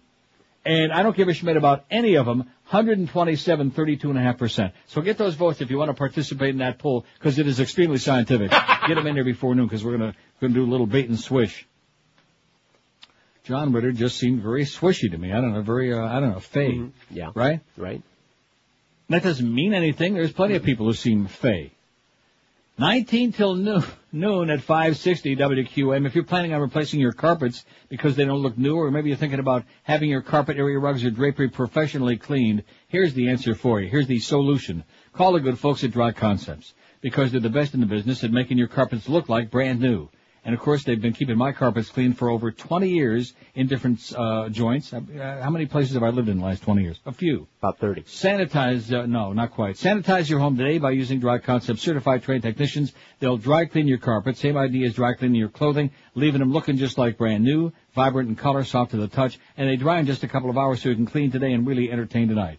Nobody does it like these folks, and no rip-offs, no games, no scams. They give you a guaranteed written price up front before they start doing the work. And when you call Dry Concepts, be sure and ask how you can save 15% on your next carpet cleaning job by having you up, uh, them put you on your standby list. Call them today, toll free, 1-800-248-5071. Now that all the pain in the ass company from the holidays is gone, time to get that house back in tip-top shape. Call Dry Concepts at 1-800-248-5071 or check them on the web at dryconcepts.com. Live and local. We're Sports Radio 560 QAM. It's a cold, vile, stormy day in Hollywood when one of the biggest mysteries of my illustrious career unfolded right here in our own Unsolved Mystery Studios. One of the finest television shows ever to grace the airwaves here on NBC was about to be canceled. At 1045, a time imprinted in my still razor-sharp memory forever, the inexplicable happened. That is when the TV program that served as the flagship of the NBC television lineup, namely Unsolved Mysteries, was unceremoniously canceled by a bunch of eggheads. It has been suggested, however, that these seemingly perfectly normal, intelligent NBC executives could have been under the influence of the full moon, or perhaps some form of alien mind control, or what the hell, maybe it was something in the water. Nobody knows. Well, maybe you'd like me to take a guess. Something about ratings, huh? Oh, maybe I should have pulled in Ellen and started French kissing my stage manager on the air. Here, hey, come here, girl, come here, come here. Oh, wait. You too, Steve. Hey, you too, Kevin. Come here, let me play a big one. Oh, you like that, huh? huh? Look at the ratings go up now, huh? Oh, yeah. Robert, stop it! Get a hold of yourself! Oh! I'm sorry. This is Robert Stack for Unsolved Mysteries. The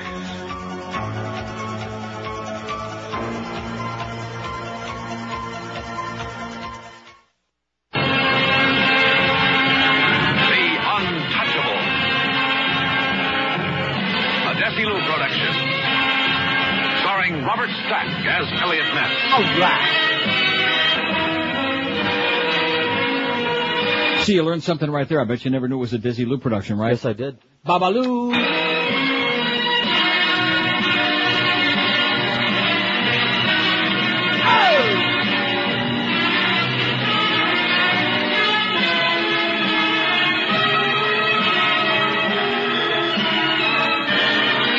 Unsolved Mysteries and the Untouchables, and he's only got three votes in this hard-ass audience. Boy, it's a tough crowd, man. It is a tough crowd. If most of the people on this list, if they would have had to perform their entire careers in South Florida, they'd have never made it. Catch my drift? I caught it. Five six seven oh five sixty pound five sixty on the AT and T. That was a great idea that Dean had turning this pole around. He's got his thumb on the pulse of it, baby. Oh, wait till you hear this story. I don't know why, because this happened on um, Sunday. But for some peculiar reason, it just, uh, I don't know, they just kept it awfully quiet. Was it Sunday or, oh, Saturday. And today already is Tuesday. A Saudi Arabian man was charged with carrying three pyrotechnic devices on an aircraft and then lying to federal agents about the devices after landing at Logan International Airport in Boston. You hear the story? No. I mean, they have had it on, but only like in the last 24 hours. Essam Mohammed Al Mohandis, 33, of Riyadh, Saudi Arabia, was arrested Saturday after a search by U.S. Customs and Border Protection agents of his carry-on luggage turned up three small firecracker-type devices. When questioned, Al Mohandis initially said the one and a half inch cylindrical devices were artist crayons or pens. Then he said they didn't know what they were or how they got into his backpack. After initially saying he had packed his own bag, he later said his wife may have put some items in a backpack. He also said he did not know what the items were, but that he had seen them around his house previously. He said he didn't know why they were in his bag. Al Mohandis flew on Lufthansa from Riyadh to Frankfurt, Germany, then a, conne- a connecting flight to Boston. He told officials he had flown to Boston on business. Al Mohandis appear, appeared briefly on the charges Monday in U.S. District Court. He's being held in federal custody pending a, a detention hearing scheduled for Thursday. If convicted, he faces up to five years in prison on a false statement charge and up to ten years on the charge of carrying an incendiary device on an aircraft. Sounds a little bit strange to me. Another Saudi, I just mentioned that in passing. Yeah. You know your buddy William Rivers Pitt? Who? You put one of his great stories on our website while I was on vacation. Oh, that guy. the Okay. I thought you were talking about some sports guy again. William Rivers Pitt. Not Mickey Rivers. William Rivers Pitt. Mm-hmm. Not the University Pitt. Not the Pittsburgh Penguins, who are the Pitts.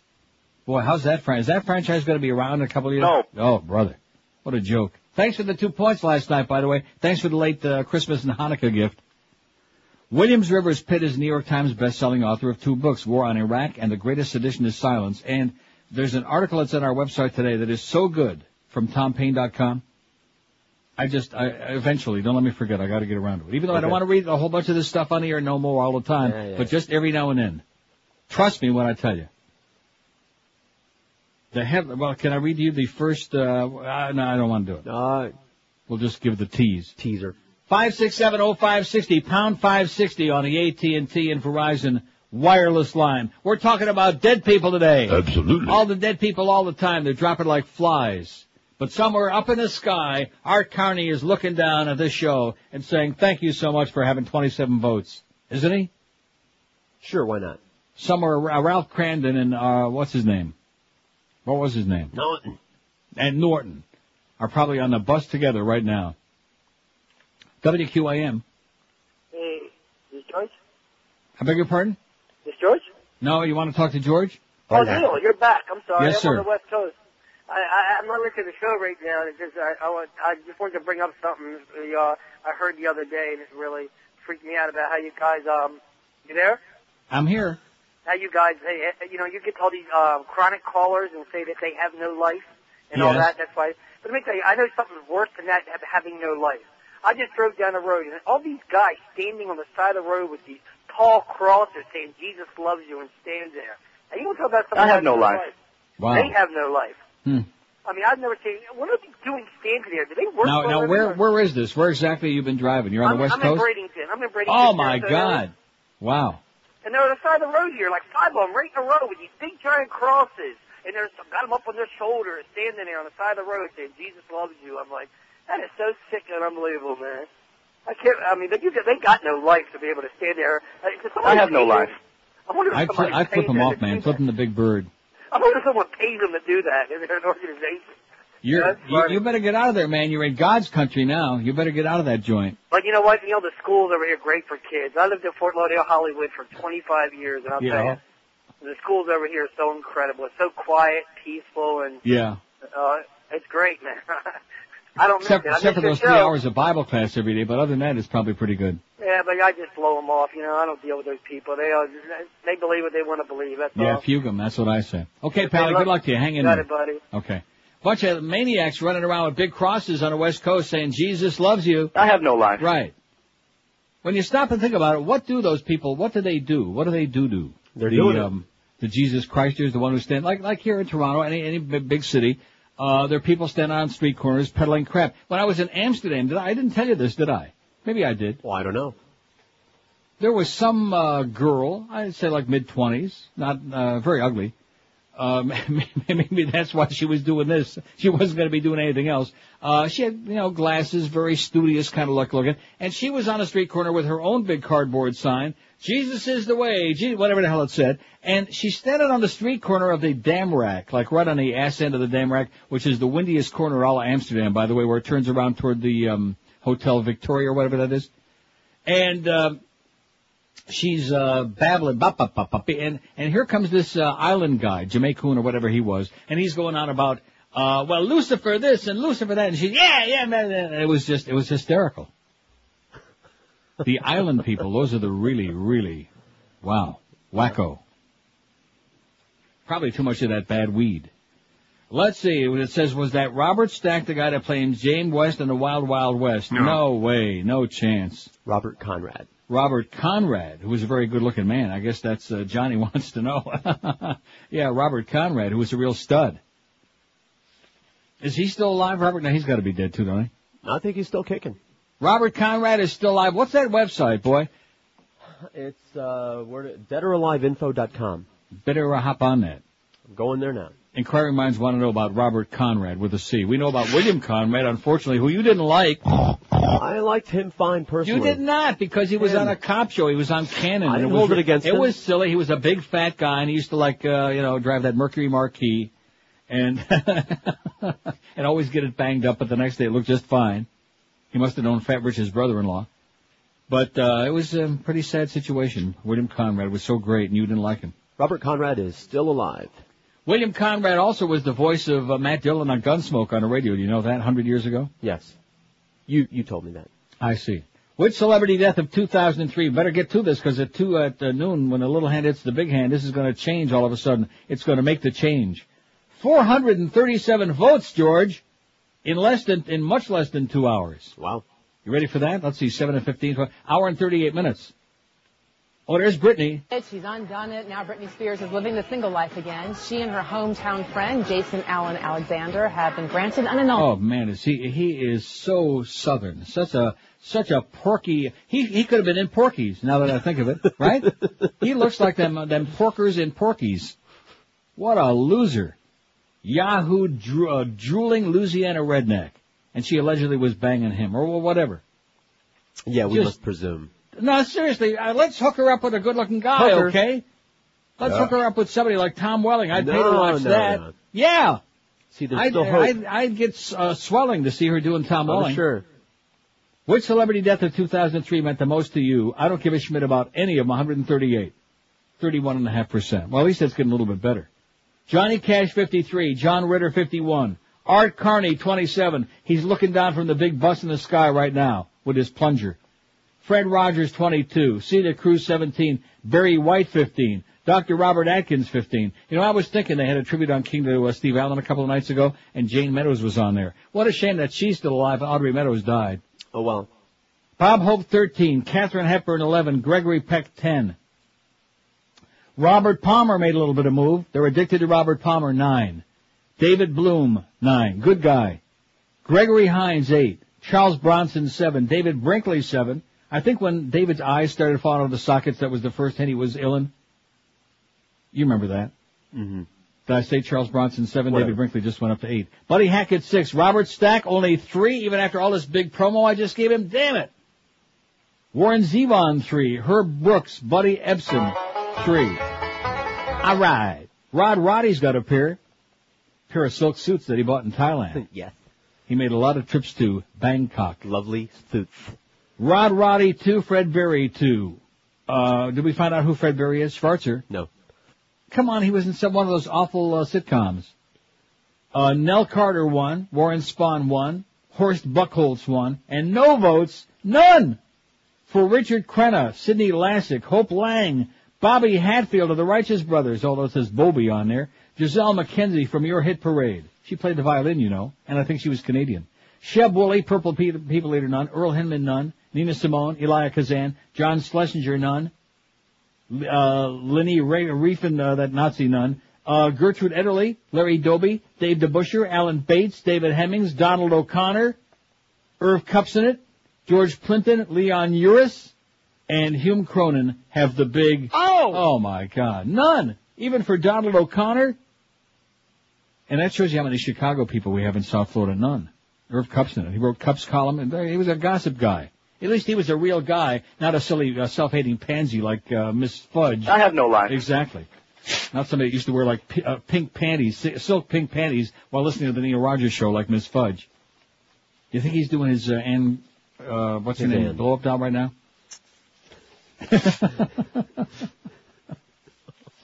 Five six seven oh five sixty four hundred and forty two votes, George. It's the it's the keep George off the air poll vote. Live and local. This is Sports Radio 560. QAQAM. Well, uh, it beat at 12 to 1 hour on WQAM.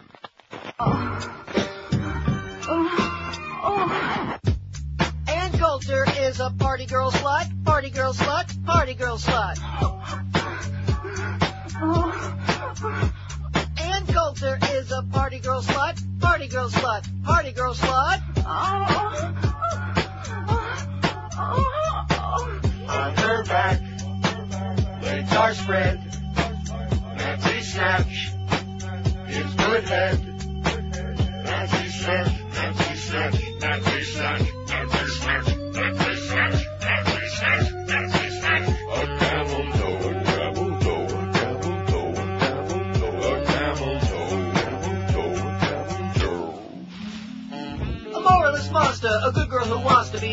and prefers it on top quiver. You want more on this lady? Here's what I'll give you. She's got a book to read about slandering. Nobody knows more about slandering out with a big stupid mouth. Anyone to the left of Mangala, such a good Christian girl, you want to strangle her. Pontificating who she's hating, political pundit pontificating, scrub on the floor and masturbating. A Republican stanky hoe.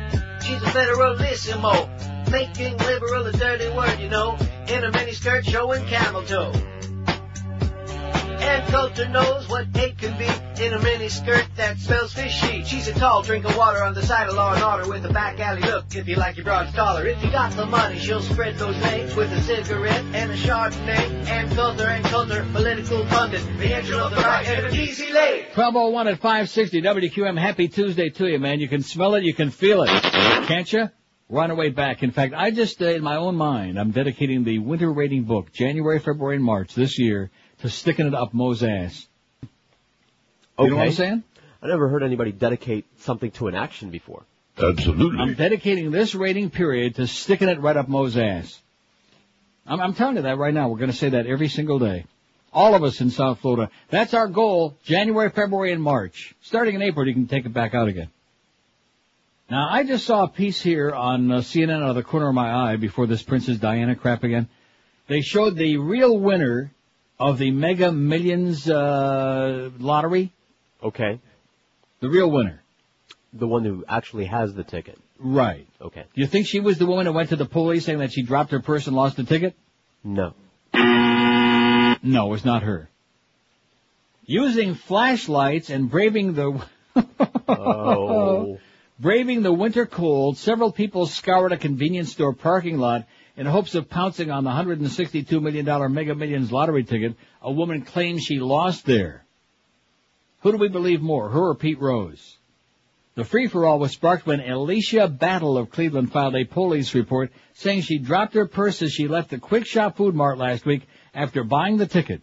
She said she realized after the drawing December 30th About 30, man. that the ticket was missing.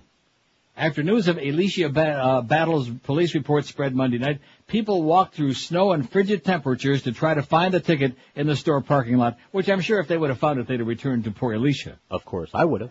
I decided to come back to see if I could find a winning ticket, said Laverne Coleman, 57, who says she would keep the winnings if she found the ticket. Well, at least she's honest. Right.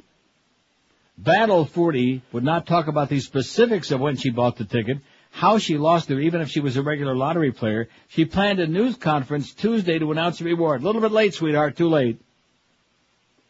I'm praying that somebody finds the ticket, brings it forward, and gets rewarded, and from there we'll all live happily ever, she said.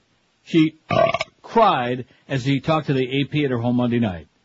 Police say Battle was in tears when she came to the station Friday to file a report and didn't didn't hesitate when asked to write down the winning numbers.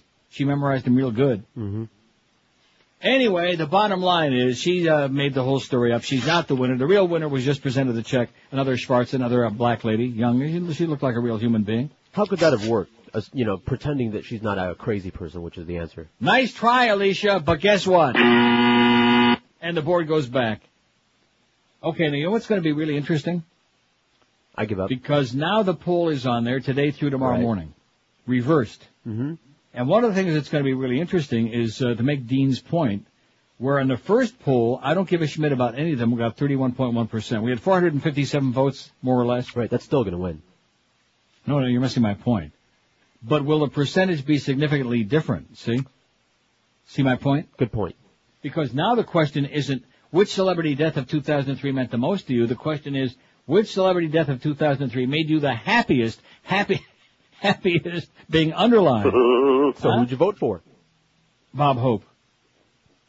Well, I mean, he was 150 years old for Christ's sake. Plus, he was never never said a funny thing in his life. And you? That Nazi, Leni. Oh, yeah, but but who the hell really knew about that? I saw those pictures. Quit sucking up to the Jews. Oh, please. Which As celebrity death of 2003 made you the happiest? Now we just got a smattering on there. 30.7% say I don't give a shit about any of them. That's four. Let me see. Just changing again. Uh, oh now, 45% say they don't give a schmidt. Now that's interesting. It's just the opposite of what I thought. John Ritter's got two. That's bad. That is terrible. Don't you think? Heartless. Cruel. Well, we're asking their opinion, you know. It's up to you folks. 5670560, pound 560 on the AT&T and Verizon line. No, I should have voted WQAM, for hello. Ilya. QAM. Hello? What is it? Yes, I called to speak to Neil. Speaking. Yes, Neil, um, I was calling about Fred Berry, who you mentioned on the radio earlier. Hello? Yeah. Yeah, Fred Berry was the guy who played Rerun. Oh, the rerun. Yeah, so what's happening? Yeah, that's all I just wanted to tell you. Thanks a lot, pal. I appreciate the info. Okay, bye. He was a rerun. Right. How can I, I have forget? no idea what that is. Uh, Oh, what, what was bad, the show again? Bad show. What's happening? Possibly one of the worst shows ever. Well, he's dead. So I guess, uh, you know, Though rerun could dance.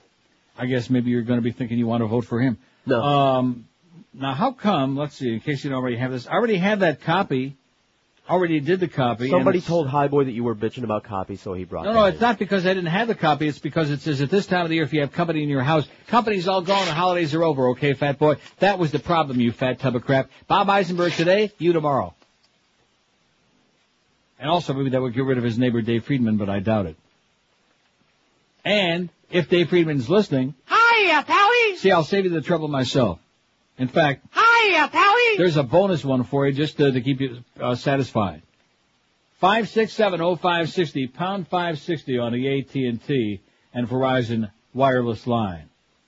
Well, maybe that's a good thing though. That forty seven point three percent now say they don't give a schmidt about any of them. In other words, they're not happy that anybody died. I don't think so though. You'll see. I should have voted for Elia. Why? Because he was a uh, asshole. Right, turncoat, backstabbing, sellout. Elia Kazan. WQAM. Hello. Hello. Yes, sir. Who's this? This uh, sounds like me. Uh, is this QAM? Yes, sir. Oh, uh, I was trying to reach Neil. You're talking to him. Oh, well, sorry about that. Threw me Don't off. be- uh, don't be sorry. The, uh, the name that you were looking for, the Fred Berry guy, Right. uh, he played rerun on What's Happening. I'll be damned. Yep, that was the guy. Okay, thanks a lot. You're welcome. See ya. Yeah. Uh, Fred Berry played rerun on Who? what's happening. Never saw that show. Five six seven oh five sixty. Pound five sixty on the AT and T and Verizon wireless line. What's not to like? You know what I'm saying? What is not to like? By the way, one thing we're going to do to Mo in the 2004. Yeah. All right. Yeah. Give him a little bit more appeal. WQAM. Hello. Yes, ma'am. Is Neil there, please? Speaking. Hey, Neil. How are you? Good. How's George? George is, uh, he's still the same. Same condition. Okay. I got two names for your list. What about George Harrison and Maurice Gibb? Oh my God, I feel so bad. Shame, shame, shame on you. Right. Shame on Star Magazine too. And and that other list, were, oh, Thanks a lot. You're welcome. Have a great New Year. you know, George Harrison. Well, now, now what, what do we do now? What we should have done in the beginning, although it's Oh, too late, we're screwed. is go to that website, the definitive, the one that I'm finding all the answers to all the. Right. They have Well, it indexed what, by what do we everything. do now? Go home. Just play the jingle and leave. Oh God, now we're going to put them on this list, and that's bad. George Harrison, and who was the other one? Maurice Gibb. Maurice Gibb. And now you got to play that bit. No, no. Play what bit? I don't know. I can't think of the name of it. Oh, Maybe you can remember. I was standing there one day, not thinking I would die from being able to make do-do. I should never eat McDonald's. A Big Mac must be trapped inside my bowels. How can you die from infected Who let these butcher doctors in? Now my heart stops. You schmucks at Sinai tore my intestines out. I guess I should have known what to expect living in Miami with the kind of service you get in this town. I would act and leave tomorrow if I didn't eat that crab I swallowed. Why can't you lend me some Ducalax? Why can't you losers get it right? My bowels were blocked inside my hiney. Can't make my turds go out. It's Gatash, it's Gatash. It's Gatash, it's Gatash. It's Gatash, it's Gatash. so I guess we have no choice but to put George Harrison and Maurice Gibb on this list about which one made you the happiest. They would have both done well on the first one, don't you think? Absolutely. So let's just, for the sake of argument, say they both did really well. Oh! All right, huh? Sure, why not? Especially George Harrison. What's not to like, man? Right? See, 57 votes. I don't, now this one, maybe Dean is wrong. Maybe the people of South Florida will not participate in this poll because they just want to show that he's wrong, that he's reading everybody wrong down there. People are very, very loving and caring and emotional and, uh, have tremendous empathy, et cetera, and so on. Why are they voting for Rod Roddy? They didn't like those suits. Let's see. Oh, look at this. Guess what? Fred Berry was the fat ass rerun on What's Happening. Do you know that? It was No, a bro show heard. from the 70s. What? A bro show. It says for a while in the 70s, Fred Berry was one of the biggest stars on American TV. Could have fooled me. The former dancer who became a star in the sitcom What's Happening ballooned until his weight became a threat to his health. He battled with food, drink, drugs, and women, marrying six times to four women in total. Diabetes was diagnosed. He lost more than 100 pounds and turned to religion. Didn't help. Born in St. Louis, Missouri in 51, Berry danced with the Lockers, but it was the sitcom deal in 76 that gave him his big break. The series ran for three seasons. After it was canceled, Berry struggled with personal problems and with the search for another star vehicle. The series was popular through reruns and a further series, What's Happening Now? In fact, if he were still alive, we could do What's Happening Right Now?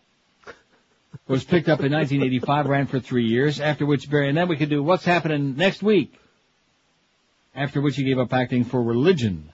He returned to the screen in 1998 for the action movie In the Hood, and his final role was a cameo in Dickie Roberts. Oh, I see. Dickie Roberts, former child star in 2003. Berry died October 1st, 2003, aged only 52. Well, all that fat, all that religion, Mm-hmm. All them all the diabetes, all of these things. all these wives. Put him in an early grave. Sorry about that, Fred. Whatever your name was. Now let's see. 45.3% say I don't give a schmidt about any of them as far as which one made you the happiest. Well, no, that, that's not a, that's not, I don't think we're wording that right, are we? No, I think we are. huh? Why not? Well, maybe none of them made them happy. Maybe that's the way we should have worded it. I don't know. Hey, listen, we'll do the best we can under very difficult circumstances, uh, with the enormous numbers of deaths. See, when I, when I sat down and I thought to myself, well, certainly the Star, being a major tabloid, printed right there in Lantana. Certainly the Star wouldn't be, uh, dicking around with us and leaving anybody important out. Come to find out, they left out, uh, how many people? About 30, man. About hundred. Nice going, man. So it's a schlock publication. Like I said, stick with the Inquirer. They'll give you the straight poop. 1213 at 560 WQAM. Speaking of poop, you know, some of those meal replacement, the bars and the drinks, they'll uh, make you do a lot of that. But not Enterex diabetic. In fact, what a great meal replacement is because it tastes good. It doesn't have any crap in it.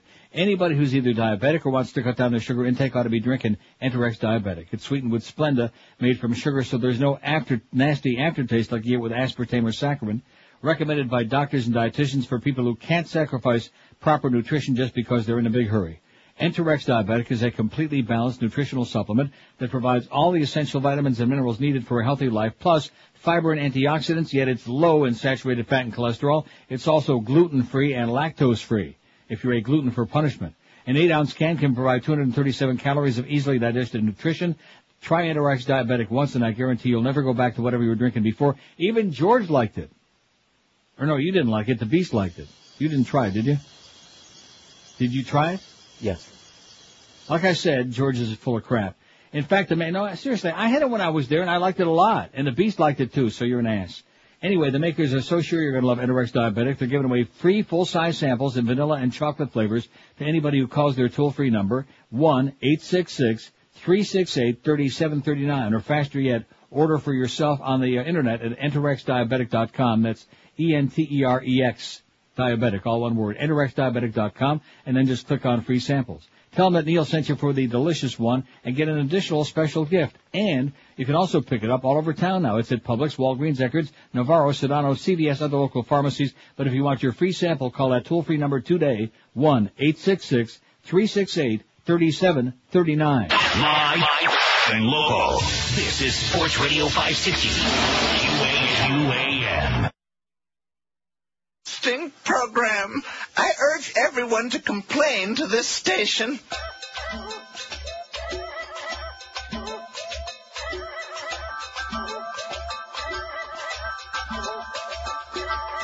Don't make mistakes when you bust Robert Blake.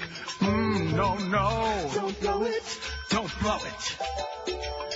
Unlike OJ, this guy won't get away. No conviction and say goodbye to Baretta. Cause the LAPD knows better. He's guilty. He's guilty, man. And I mean that. Just wait and see when it's on court TV. Yeah. Bye, bye, bye, bye, bye. Bye, bye, bye. 1218, and uh, we're, we're so easy, man. She calls in and gives us that song and a dance about George Harrison. And thanks to Phil in Oral Springs points out that George Harrison died November 29th, 2001. Seemed like just yesterday. Seemed like only yesterday. My sweet lord.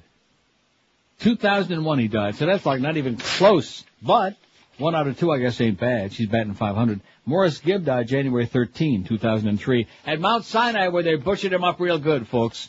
There's a real good lesson for you. Mount Sinai Hospital on Miami Beach. Unless you're really ready to go in and not come out, that's uh, a place to stay away from. I'm printing the freaking master list from this site. It's like the Roach. Motel, man. It's like the Roach freaking Motel. You check in, but you probably won't check out.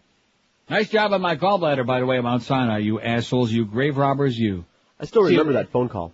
And that bit that we played, is, seriously, if somebody, would, if one of the, his brothers would have just had one or two Dulcolax, you know what I'm saying? Get it out of his system, his twisted kishkis, he would have probably been okay. He'd probably still be with us today, rubbing his bald spot. But no! Which celebrity death of 2003 made you the happiest? Now maybe we shouldn't have done this. We got sucked into doing this. Maybe it's not a good idea. What do you think? That's a good idea. Oh, 91 votes. I guess it might be in about less than 20 minutes. Uh, I don't give a schmidt about any of them. 43, 47.2%. So that means, you know, that means that the audience is uh, much more benevolent and much more kind and caring than Dean thought. At least so they profess to be. And look, oh no! This is bad. Just when we're trying to mend our fences with our uh, Julio audience out there, Esa negrita que va caminando. look who's leading. I know. I almost voted for him.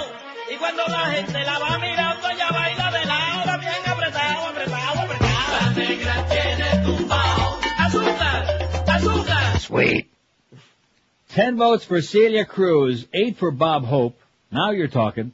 Rod Roddy, four. I don't know why. Hmm. Elia Kazan, four. Robert Stack, three. Oh no! How could anybody not like Robert Stack? They're, Really? they're doing that just to piss me off. It's gotta be. What, what was there to dislike about Robert Stack? Just to piss you off. Just in the movie Airplane, uh, Right. ju- just that performance alone, him and Lloyd Bridges, it was great. Right? Right. Sensational. Uh, uh, Leni uh, Riefenstahl, Nazi, three. Dr. Bob Atkins, three. Three people are happiest that he died? Oh no. John Ritter, three. Horst Buchholz, two. They just don't like that name. Uh, Fred Rogers, two. One for Richard Crenna, one for Gregory Hines, one for Johnny Cash, and one for David Hemmings, and one for Earl Hindman. Who the hell was he again? He was in what show? Home Improvement? I guess, yeah. Yes. And no votes for Art Carney and all, all the other ones on there, the rest of the list. Yeah, it's, it's early. It's in the early running. Don't get carried away yet. A lot of votes to be counted. And if we don't get the result we like, we'll talk to the uh, Bush people. They'll get the right result. 5670560. Don't let me forget this, uh, William Rivers Pitt column. I wrote it down. It is so, and I know some people get really pissed off about it. The headline is two loud words, uh, two words Bush knew. But anyway, we'll get to it. WQAM, hello. Yeah, Neil. Yes, sir. How you doing? Pretty damn good. Good. Happy New Year. The sun is shining, man. I know it sure is down here too. All right. I'm trying to find something. I, I wasn't able to listen to your show yesterday, and Yeah. you haven't spoke about it all day today. I saw on, on Channel 7 News this morning um, the new ads. I, I I forget the name of the website. It's something move move MoveOn.org. something- Yeah, MoveOn.org, dot, dot yeah. Org Right. about how they um, associate Bush with um, Hitler. Right. Were you able to see those commercials? Yes. They were great, huh? In fact, you can go on their website, iMoveOn.org, and you can see the various commercials that they had uh, that are under consideration and the ones that they're going to be running. There's a whole bunch of them. Awesome, because I haven't heard you talk about that, so I, I, I thought that that was going to be a good point for you.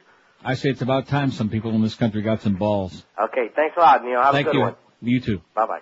Yeah, if you go to MoveOn.org, there's a whole uh, Schmidtload of TV ads on there, and they all like they, they pull no punches, you know. And of course, Miss Fudge, she's all bent out of shape about the uh, comparisons between Bush and Hitler, and Miss Fudge says this, and Miss Fudge says that. That self-hating faggot there, man. I wonder if him. I wonder, if you think he's doing it with uh, what's his name, Richard Mellon Scaife? You think they're doing it? You think he's got the old chafe from Richard Mellon Scaife? Oh. Yeah. How do you Boy. get on that payroll? Beats the hell out of me. Ask your girlfriend Lynn, she'll tell you. When she comes in next summer to take over your job. Five six seven oh five sixty. oh, that's Pound up five sixty. That match made that that romance. There's something really mysterious there. That is one of the most bizarre pairings in history. I mean, Miss Drudge and Ann Coulter. That one, uh, it's a no a no drainer. But when you have absolutely no principles or convictions whatsoever, I guess, I, then you can say, well, you know, he's, he never stole a freight train. He's such a sweet thing. Which one of these is the Hitler one? I beg your pardon? I'm on- That's, I'm on uh, the site Leni, Leni Reefston, uh, whatever her name was. No, on the uh, MoveOn.org. I got the list of their commercials here. Oh, I, I don't know if that's on there yet. Just, just go to uh, the, the, the Drudge thing. I'm sure he's still got it on there. He's foaming at the mouth about it. Anyway, here's a, a fax that says, did you see Ralph Nader? Yes, I talked about that before. Blasting the right-wing asshole Bob Novak on Crossfire last night. Yes, I did. Of course, no response for the uh, pathetic and corrupt record the Bushmeister regime has. I only wish some of these candidates would embrace what Nader was saying. Well, guess what? Howard Dean has said it. He's the only one who's got the balls to tell it like it is. And show this administration for what it is. Now we got to where we were, and he was he was just great, not only saying the war was based on a pack of lies, which Howard Dean has said over and over again, but many other offenses this uh, fugued up boys club has done. See you at the border after my strip search and cavity search. Good luck to us all, says this faxer. Okay. And uh, Nader is supporting Dennis Kucinich, which is fine, except for the fact, like Begala pointed out, and so did even Bob Novak, Dennis Kucinich has got no chance. Even George has got a better chance of winning than Dennis Kucinich. Damn straight. Even if he just, just for handing out free drugs. Never. So what's the point, Nader? Are you going to screw it up again or not? And of course, the good part of it is the Green, uh, the Green uh, Party uh, peace people are uh, saying, "No way, we don't want you this time." So he's not running on it uh, on the Green Party ticket. So if he runs at all, be as an independent. Just keep your name off of there, you asshole, you egotistical, arrogant jackass. See, Nader again, he's one of those people that says a lot of things that you like, but then you realize it's all ego with him. He knows he hasn't got any chance. So what's he? What, what's the point? See, the last time the excuse was he wanted to get the party on um, all the state, on all the ballots. In other words, if they got a big enough percentage in each state, then they get on the ballot for the congressional elections and they run their own candidates. Didn't happen. But to run as an independent would be nothing more than an ego trip. It doesn't accomplish anything other than siphon off votes from uh, Howard Dean. Five, six, boy, they're sure heavy duty on this thing. What are the bishops doing to honor the uh, rights of priests who may be well falsely accused? Somebody wants to know. Oh, right, right. Like that one, uh, that Guichard down there in the Gables, that little church of the Little Flower, whatever the hell it is, Right. that's screaming and carrying on. Yeah, Of the little deflower. he's a screamer. Five six seven oh five sixty five sixty on the AT and Verizon wireless line. 119 votes, 119. Old Bean. Which celebrity death of 2003 made you the happiest? A lot of people don't want to be associated with this thing. They find it disgusting and grotesque and in very poor taste. 43.6% say I don't give a schmidt about any of them. 52, which is their way of saying uh, I'm not happy that anybody died. In fact, uh, to be honest with you, there's only one person who, if they died, I'd be really happy. Absolutely. Oh, I don't want to mention no names. Absolutely. Celia Cruz 20. Celia is building an insurmountable lead, it looks like to me. Bob Hope 11. In fact, uh, I can hear him singing to Celia right now. Thanks for the memories. Or is she singing that to him? Elia Kazan 6. Leni Reefston. Uh, I'm surprised that many people know who that is. They had news reports. No, they heard us talking about it. That was Hitler's uh, movie producer. Five.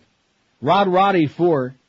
And then uh, not too much change after that. Robert Stack with three makes me want to just vomit. 27 past noon at 560 WQAM. If your car's got problems, man, don't just trust it any schmuck that came down the pike.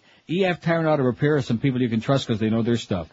You'll find them at 5083 North Federal Highway, just a mile and a half north of Sample Road in prestigious Pompano Beach. At EF Tire and Auto Repair, experience the difference that experience makes. They, like I said, they really know their stuff. All EF mechanics are ASE certified technicians, current with all the latest technology, and most have been with the EF team for nearly 20 long, excruciating years. The EF team has over 200 combined years of experience. And no job is too big or small for EF either, from a blown fuse to a blown engine, whatever you be blowing. From a 73 Toyota to an 04 Bentley, EF Tire and Auto Repair would be doing it all. All jobs are meticulously double checked for accuracy by the shop foreman, and every car is cleaned upon completion of the work.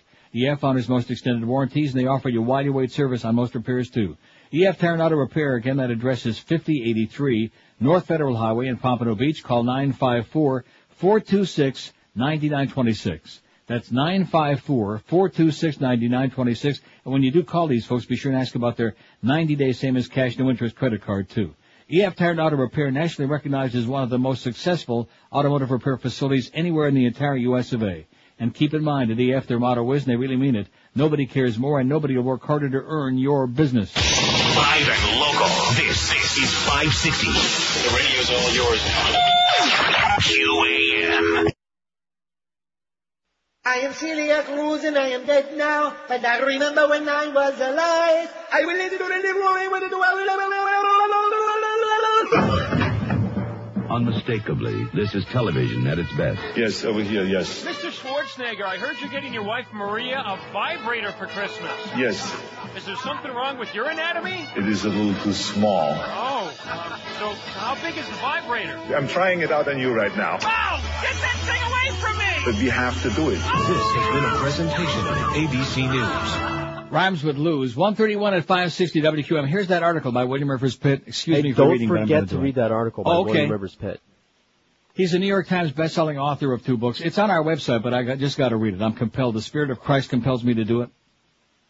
He says there have always been third-rail issues in American politics, subjects that, if touched upon, will lead to certain political death. For a long while, and until very recently, Social Security was one of these issues. A new one surrounding the attacks of 9/11 has been born this political season. If 9/11 is discussed, the only allowable subtopic to be broached is whether the Bush administration is capable of keeping us safe from another onslaught. The January 2nd edition of the Boston Globe had a case in point on the front page. An article titled For Bush Readiness is a Key Issue stated that in speech after speech, President Bush has emphasized his administration's pledge never to forget the lessons of 9-11. He says the top goal of his administration is to prevent another attack. The Globe article contained in the next paragraph the standardized rejoinder, and while Democratic opponents of the administration are unanimous in their hope that vulnerability is not exposed with deadly results, they've also argued that Bush has done far too little to protect the country from another attack. He has refused to adequately reimburse state and local officials for homeland security costs, they argue, and has ignored dangerous gaps in air cargo and port security. Thus, the preparedness gap becomes the whittled down talking point du jour. This is a whiff of colossal proportions, the implications of which will echo down the halls of history unless someone develops enough spine to speak the truth into a large microphone. The talking point is not difficult to manage. It was splashed in gaudy multi-point font across the front page of the New York Post in May of 2002. Two words, Bush knew. It is frankly amazing that this has fallen down the memory hole. Recall two headlines from that period. The first from the UK Guardian, May 19, 2002, was titled, Bush knew of terrorist plot to hijack U.S. planes. The first three paragraphs of this story read, George Bush received specific warnings in the weeks before 11 September that an attack inside the U.S. was being planned by Osama bin Laden's al-Qaeda network, U.S. government sources said yesterday. In a top-secret intelligence memo headlined, Bin Laden determined to strike in the U.S., the president was told on August 6 that the Saudi-born terrorist hoped to bring the fight to America in retaliation for missile strikes on al-Qaeda camps in Afghanistan in 1998. Bush and his aides, who are facing withering criticism for failing to act on a series of warnings, have previously said intelligence experts had not advised them domestic targets were considered at risk. However, they've admitted they were specifically told that hijacks were being planned. Another story on the topic came from the New York Times on May 15, 2002, and was titled, Bush was warned bin Laden wanted to hijack planes. Unlike the Guardian piece, the Times chose to lead this article with the Bush administration's cover story, one the administration has stuck with to this day. The White House said tonight that President Bush had been warned by American intelligence agencies in early August that Osama bin Laden was seeking to hijack aircraft, but that the warnings didn't contemplate the possibility that the hijackers would turn the planes into guided missiles for a terrorist attack. It is widely known that we had information that bin Laden wanted to attack the U.S. or United States interests abroad. Ari Fleischer, the president's press secretary, said this evening. The president was also provided information about bin Laden wanting to engage in hijacking in the traditional pre-9-11 sense, but not for the use of suicide bombing, not for the use of an airplane as a missile. Yes, we were warned, said the Bush administration, but who could have conceived of terrorists using airplanes for suicide bombings? A lot of people, actually. According to a Time magazine story that appeared January 2, 2004, National Security Advisor Condoleezza Rice is balking at requests to testify before Thomas Kean's 9-11 Commission under oath. She also wants her testimony to be taken behind closed doors and not in public. The crux of her hesitation would appear on the surface to be her comments of May 16, 2002, in which she used the above reference to excuse that no one could have predicted that they would try to use a hijacked airplane as a missile. If that excuse is reflective of, of reality, why does she fear to testify under oath?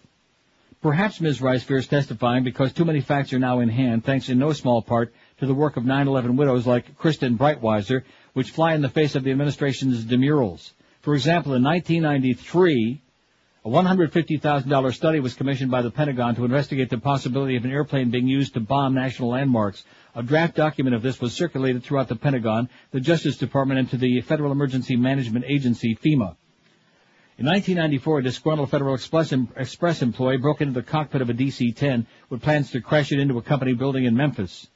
That same year, a lone pilot crashed a small plane into a tree on the White House grounds, narrowly missing the residents. An Air France flight was hijacked by members of the armed Islamic group, which intended to crash the plane into the Eiffel Tower.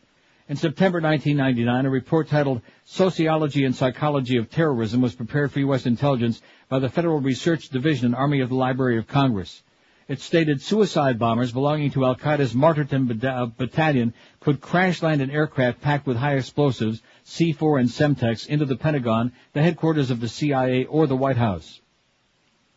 Throughout the spring and early summer of 2001, intelligence agencies flooded the government with warnings of possible terrorist attacks against American targets, including commercial aircraft by Al-Qaeda and other groups. A July 5, 2001 White House gathering of the FAA, the Coast Guard, the FBI, Secret Service, and INS had a top counterterrorism official, Richard Clarke, state that something really spectacular is going to happen here, and it's going to happen soon. Donald Kerrick, who is a three-star general, was a deputy national security advisor in the late Clinton administration. He stayed on into the Bush administration. When the Bush administration came in, he wrote a memo about terrorism, Al-Qaeda, and Osama bin Laden. The memo said, we will be struck again. As a result of writing that memo, he was not invited to any more meetings. In a late November uh, Truthout interview, former Clinton advisor Sidney Blumenthal said Richard Clarke was director of counterterrorism and National Security Council. He has since left. Clarke urgently tried to draw the attention of the Bush administration to the threat of Al-Qaeda. Right at the present, the Bush administration is trying to withhold documents from the 9-11 Bipartisan Commission. I believe one of the things that they don't want to be known is what happened August 6, 2001 it was on that day that George W. Bush received his last and one of the few briefings on terrorism. I believe he told Richard Clarke that he didn't want to be briefed on this again, even though Clarke was panicked about the alarms he was hearing regarding potential attacks. Bush was blithe, indifferent, ultimately irresponsible. The public has a right to know what happened August 6th, continued Blumenthal, what Bush did, what Condi Rice did, what the rest of them did, and what Richard Clarke's memos and statements were. Then the public will be able to judge exactly what this presidency has done. George W. Bush is going to run in 2004 on the idea that his administration is the only one capable of protecting us from another attack like the ones which took place on 9-11. Yet the record to date is clear. Not only did they fail in spectacular fashion to deal with those first threats, not only has their re- uh, reaction caused us to be less safe, not only have they failed to sufficiently bolster our defenses, but they used the aftermath of the attacks to ram through policies they couldn't have dreamed of achieving on September 10th. It is one of the most remarkable turnabouts in American political history. Never before has an administration used so grisly a personal failure to such excellent effect. Never mind the final insult, they received all these warnings and went on vacation for a month down in Texas. The August 6th briefing might as well have happened in a vacuum. September 11th could and should have been prevented. Why? Because Bush knew. This administration must not be allowed to ride their criminal negligence into a second term. Someone needs to say those two words loudly. After all, Bush has proven with Social Security and with 9-11 that third rails can be danced across. All it takes is a little boldness. That's it, William Rivers Pitt. What a good guy. Huh? Excellent. He's a great, he's a great uh, columnist, and he's uh, right on target. TomPaine.com. It's on our website today, NeilRogers.com. Well, excuse me for reading, but I think I accomplished something there in about two or three minutes. Not that we're going to change any minds, but we're doing our best to do our duty. 20, Duty. To do our duty, like I said. Look at that. 46.4% now say, which celebrity death of 2003 makes you the happiest? I don't give a shit about any of them. Well, how come when the first time when we said, uh, which one bugged you the most, only 31%? See what I'm saying? Does it make any sense I to you? I don't understand it. Maybe they just want to be all heart. Hey, I'll tell you one thing. If your hair is uh, on the floor and you want to be all heart to yourself, get yourself some new hair for 2004 and the rest of your life from my buddy Chuck Alfieri. He gives you sensational results. Instead of walking around with some kind of a silly hat on all the time to cover up your big shiny bald spot, and we know some people who do that. Absolutely. Because they're too embarrassed to keep wearing those muskrats around the house and around the orifice. Chuck Alfieri's got what he calls the natural hairline system, and no matter how much you pay, you can't get a better, more natural looking piece anywhere in the universe. So if you want to look like Dennis Kucinich, look what it's doing to him. He says all the right things, and people laugh at him because he's got a pasty, nasty looking wig. If you want to look great, maybe younger than you ever dreamed you could again, maybe get a little bit of action and a real uh, head start in your life, or maybe just some head, call Chuck Alfieri. You have nothing to lose but the bald spot because everybody gets Charlie's 30-day guarantee. About 30, man. After 30 days, if you don't love the way it looks and feels and smells, if you're not getting laid like 15, 20, 30 times a day, Charlie will give you a full refund, no questions asked. And if you mention Neil Rogers when you make that call, he'll give you 200 bucks extra off the already reasonable price of that natural hairline system. So for the new year, and like I said, the rest of your life, give yourself some hair this year. Call toll free 1-800-321-2413. That's 1-800-321-2413 or log onto that website, charlesalfieri.com. We're Sports Radio 560 QAM.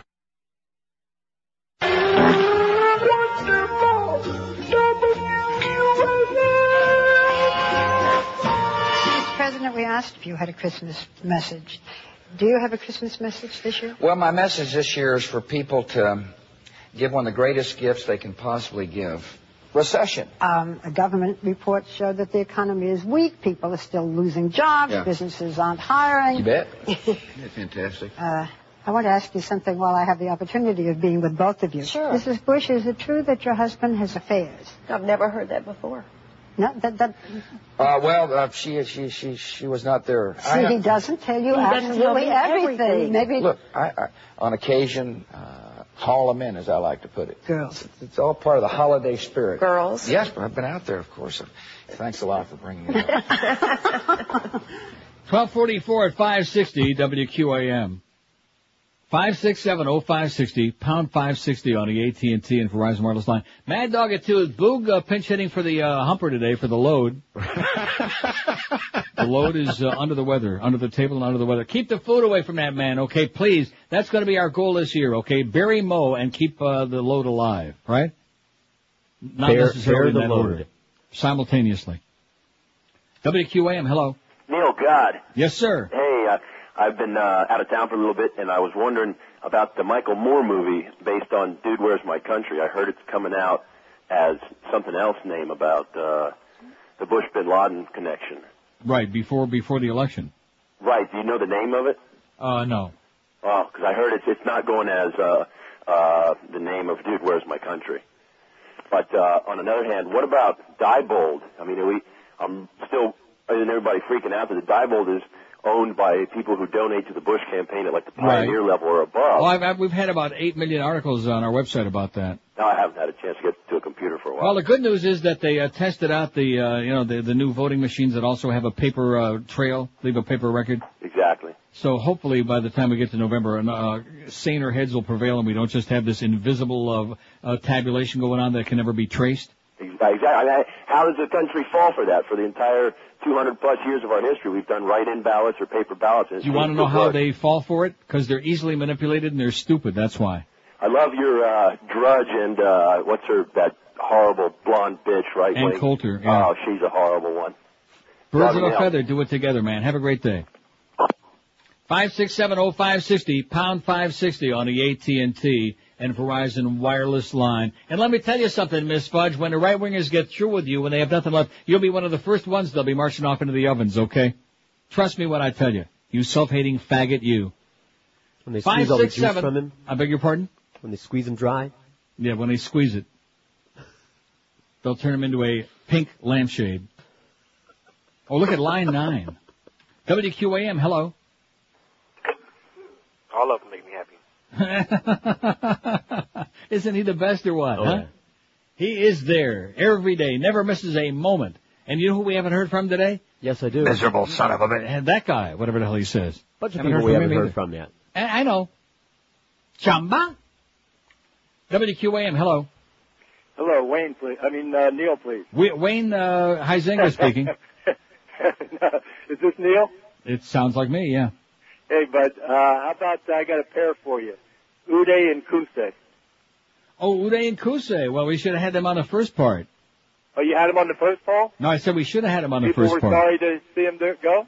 No, the, no, the first part was uh, which one meant the most to you. In other words, were you most sorry about? Right. Well, this is the one I'm happiest about, no? I got see. I even now now you've got me confused. Now I've got it backward. Right. That ought to be on this one. Right. Okay. Excellent. Excellent choice.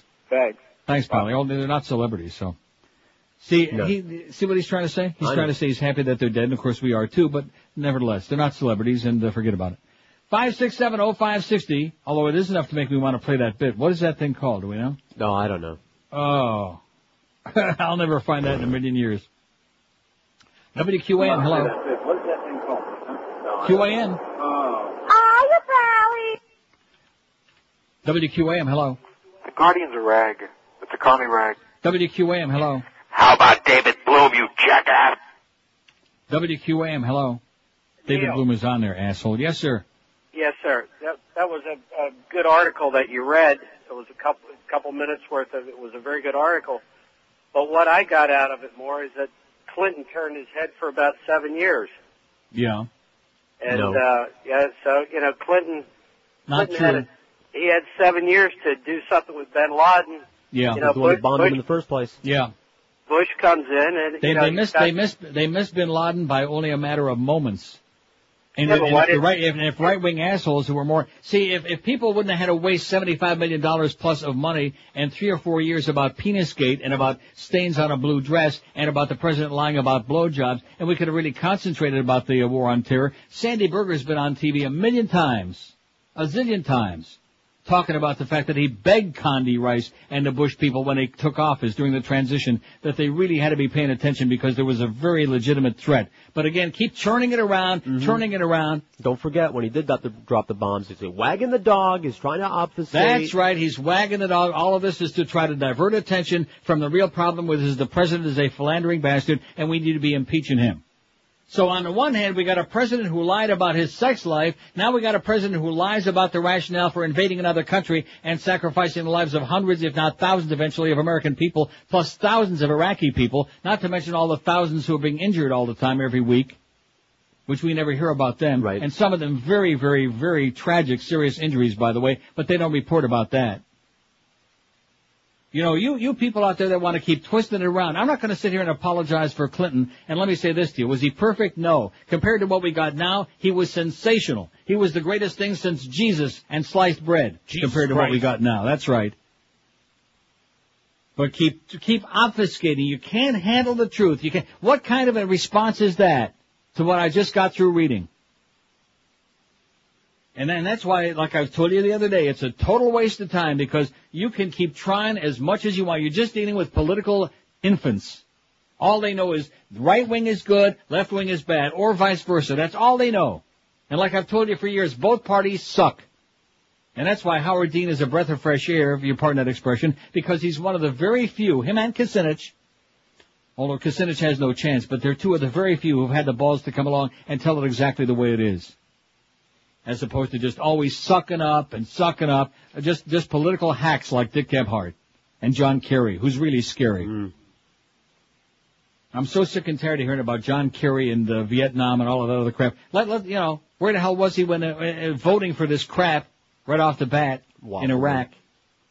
Folding. Folding like a freaking accordion. And the same with Hillary, by the way, who now all of a sudden is so popular and got a big mouth. She folded up, voted for it. WQAM, hello. Hello, Neil. Yes, sir. Do you, do you think Drew Lieberman has any clue that he'll never get elected? Do I think what? That Drew Lieberman has a clue that he'll never get elected? Obviously not. He's sure wasting a lot of somebody's me- money trying. All right, let me ask you another question. Do they get to keep the money that they raise for campaigning after they're done? Personally? No. Yeah, like, No. Oh, Oh. they often do, and then of course sometimes they go to jail for it or whatever. No. Five six seven oh five sixty. At least not for personal use anyway. Uh, Yeah, he can run for dog catcher. Yeah, impersonal use. Exactly. Stuff on the side. Halava, Kishki, WQAM. Hey, Neil, how you doing? Pretty good. You guys forgot Dudley Moore on that list. He died this year. I think so, yeah. I mean 2003. 2003, yeah. Hey, and I got it a. Pete, I have a Pete Rose story for you too. Okay.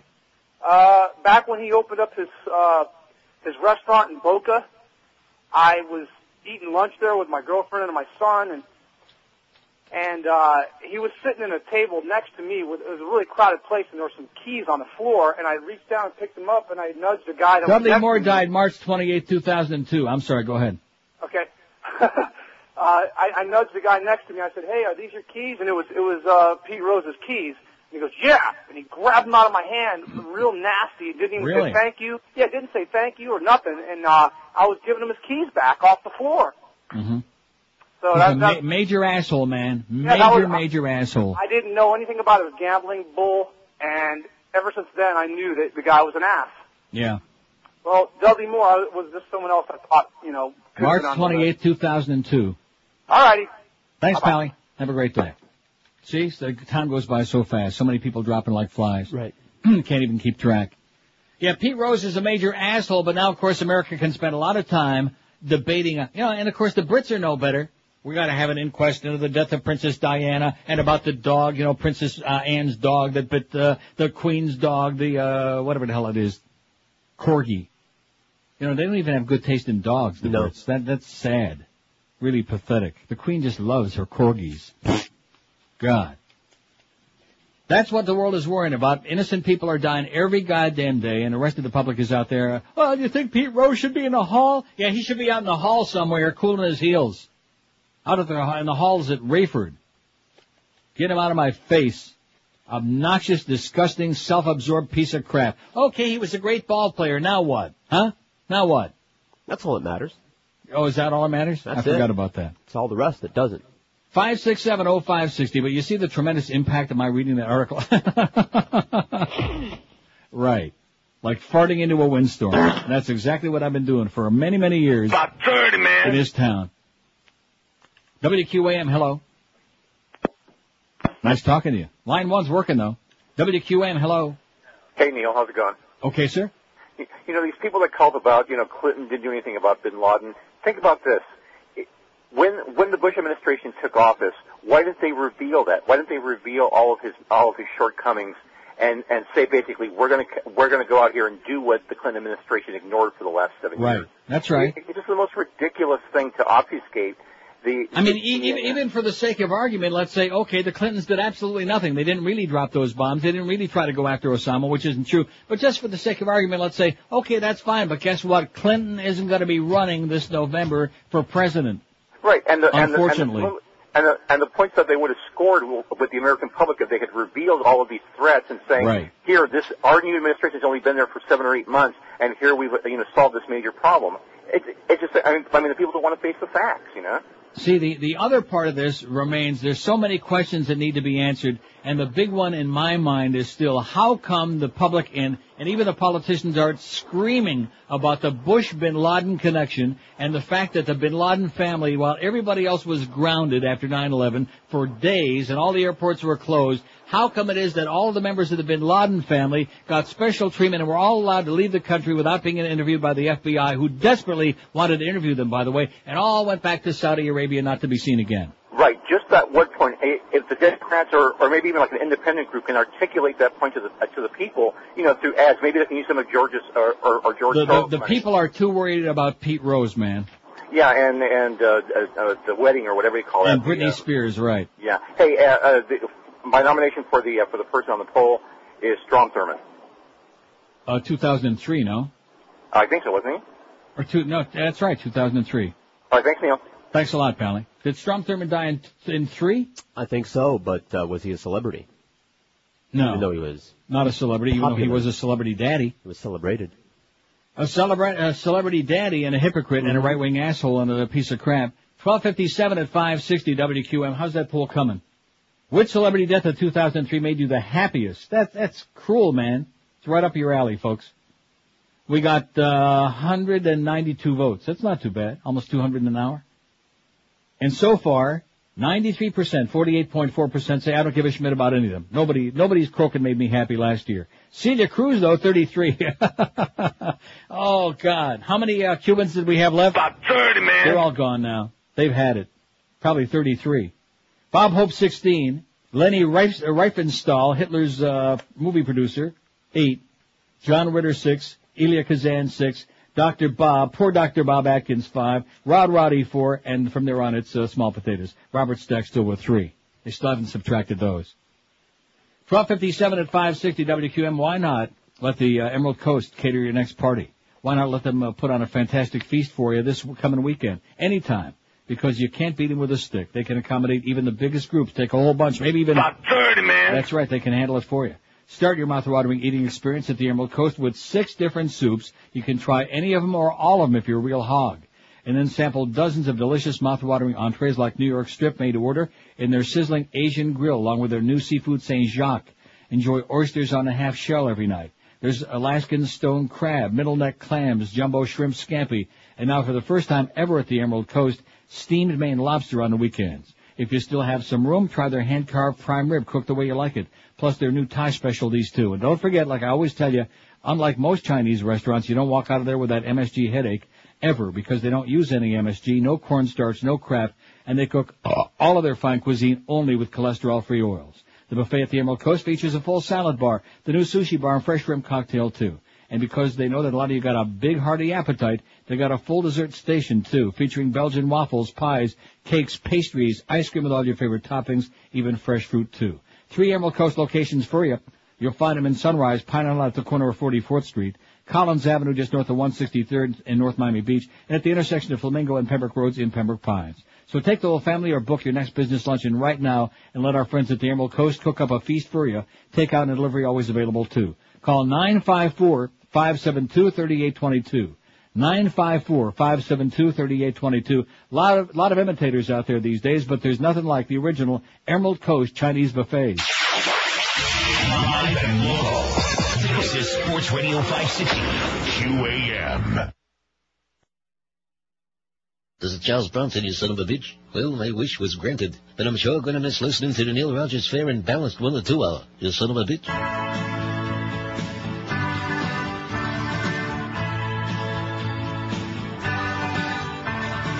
Anytime they see that we're lacking in the polls,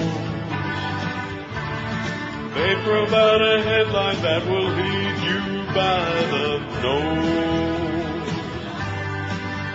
Who say, they say, is the one to get. Now they have only one big dictator left. Don't worry, is gone. We got 'em. Now we're all pumping and saying, we got 'em. We won't attack us no more. We got 'em. Praise Bush like Jesus.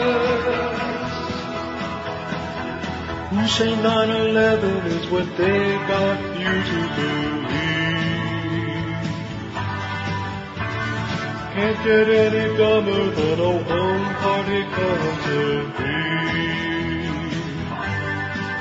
You believe what they say, like the gullible fool as they use the state for their corporate tool. Call the election off, we got 'em. Bush has got his king, we got 'em. Get down on your knees, we got 'em. Dick Cheney,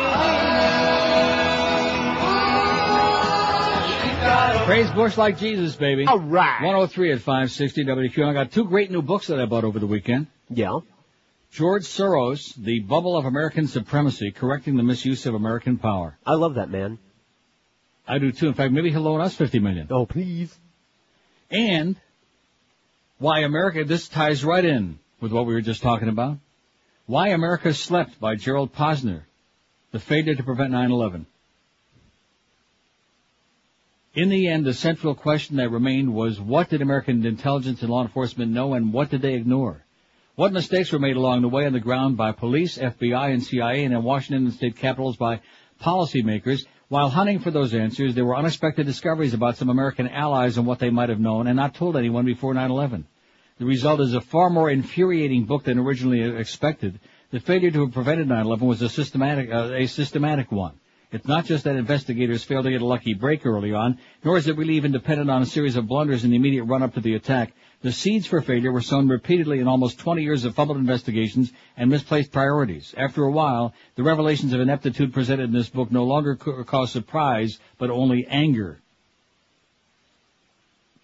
Gerald Posner, former Wall Street lawyer and award-winning author of eight books on subjects ranging from Nazi war criminals to assassinations to the careers of politicians, a regular panelist on History Channel's History Center. He's also written for New York Times, New, York, New Yorker, etc. and so on. Why America slept, Gerald Posner. Got it? Got it. Well, you got it. six seven oh five sixty. Let's not get too carried away now. We don't want to do too much bush bashing. Uh, those right wingers out there, they'll start picking on us again. Wing. Yeah. Wah. What are we gonna do? Let's see, how many votes we got on this turkey now? 218. And so far it looks like a one uh, horse, a, a one monkey, uh, deal. Celia Cruz. Which celebrity death of 2003 made you the happiest? I don't give a schmidt about any of them. 49.5% now, 108.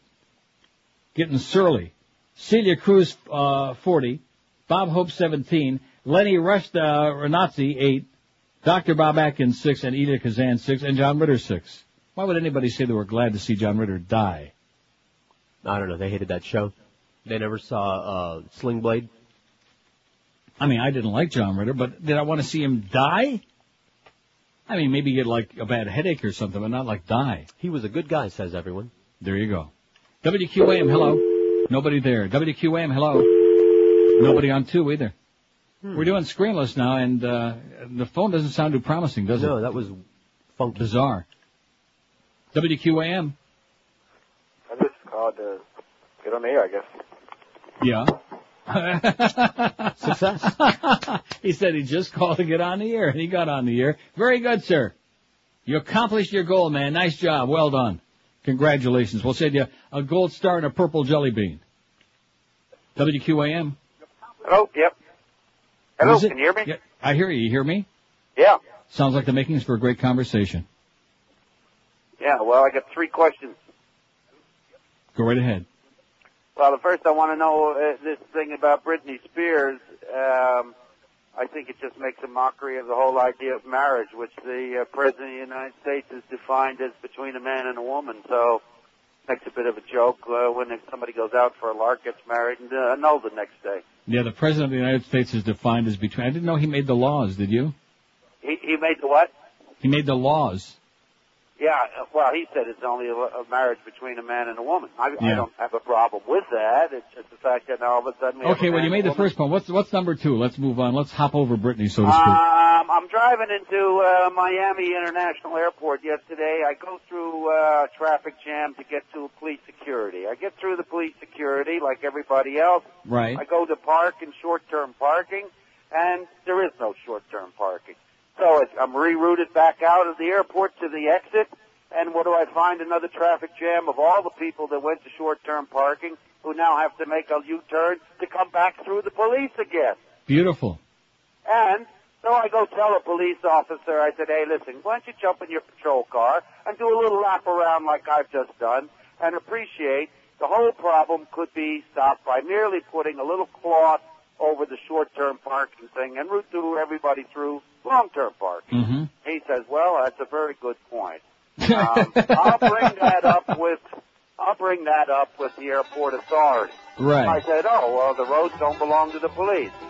Then I go to see the parking people, and they say to me, uh, well, I'm sorry, but it's, it's not our responsibility.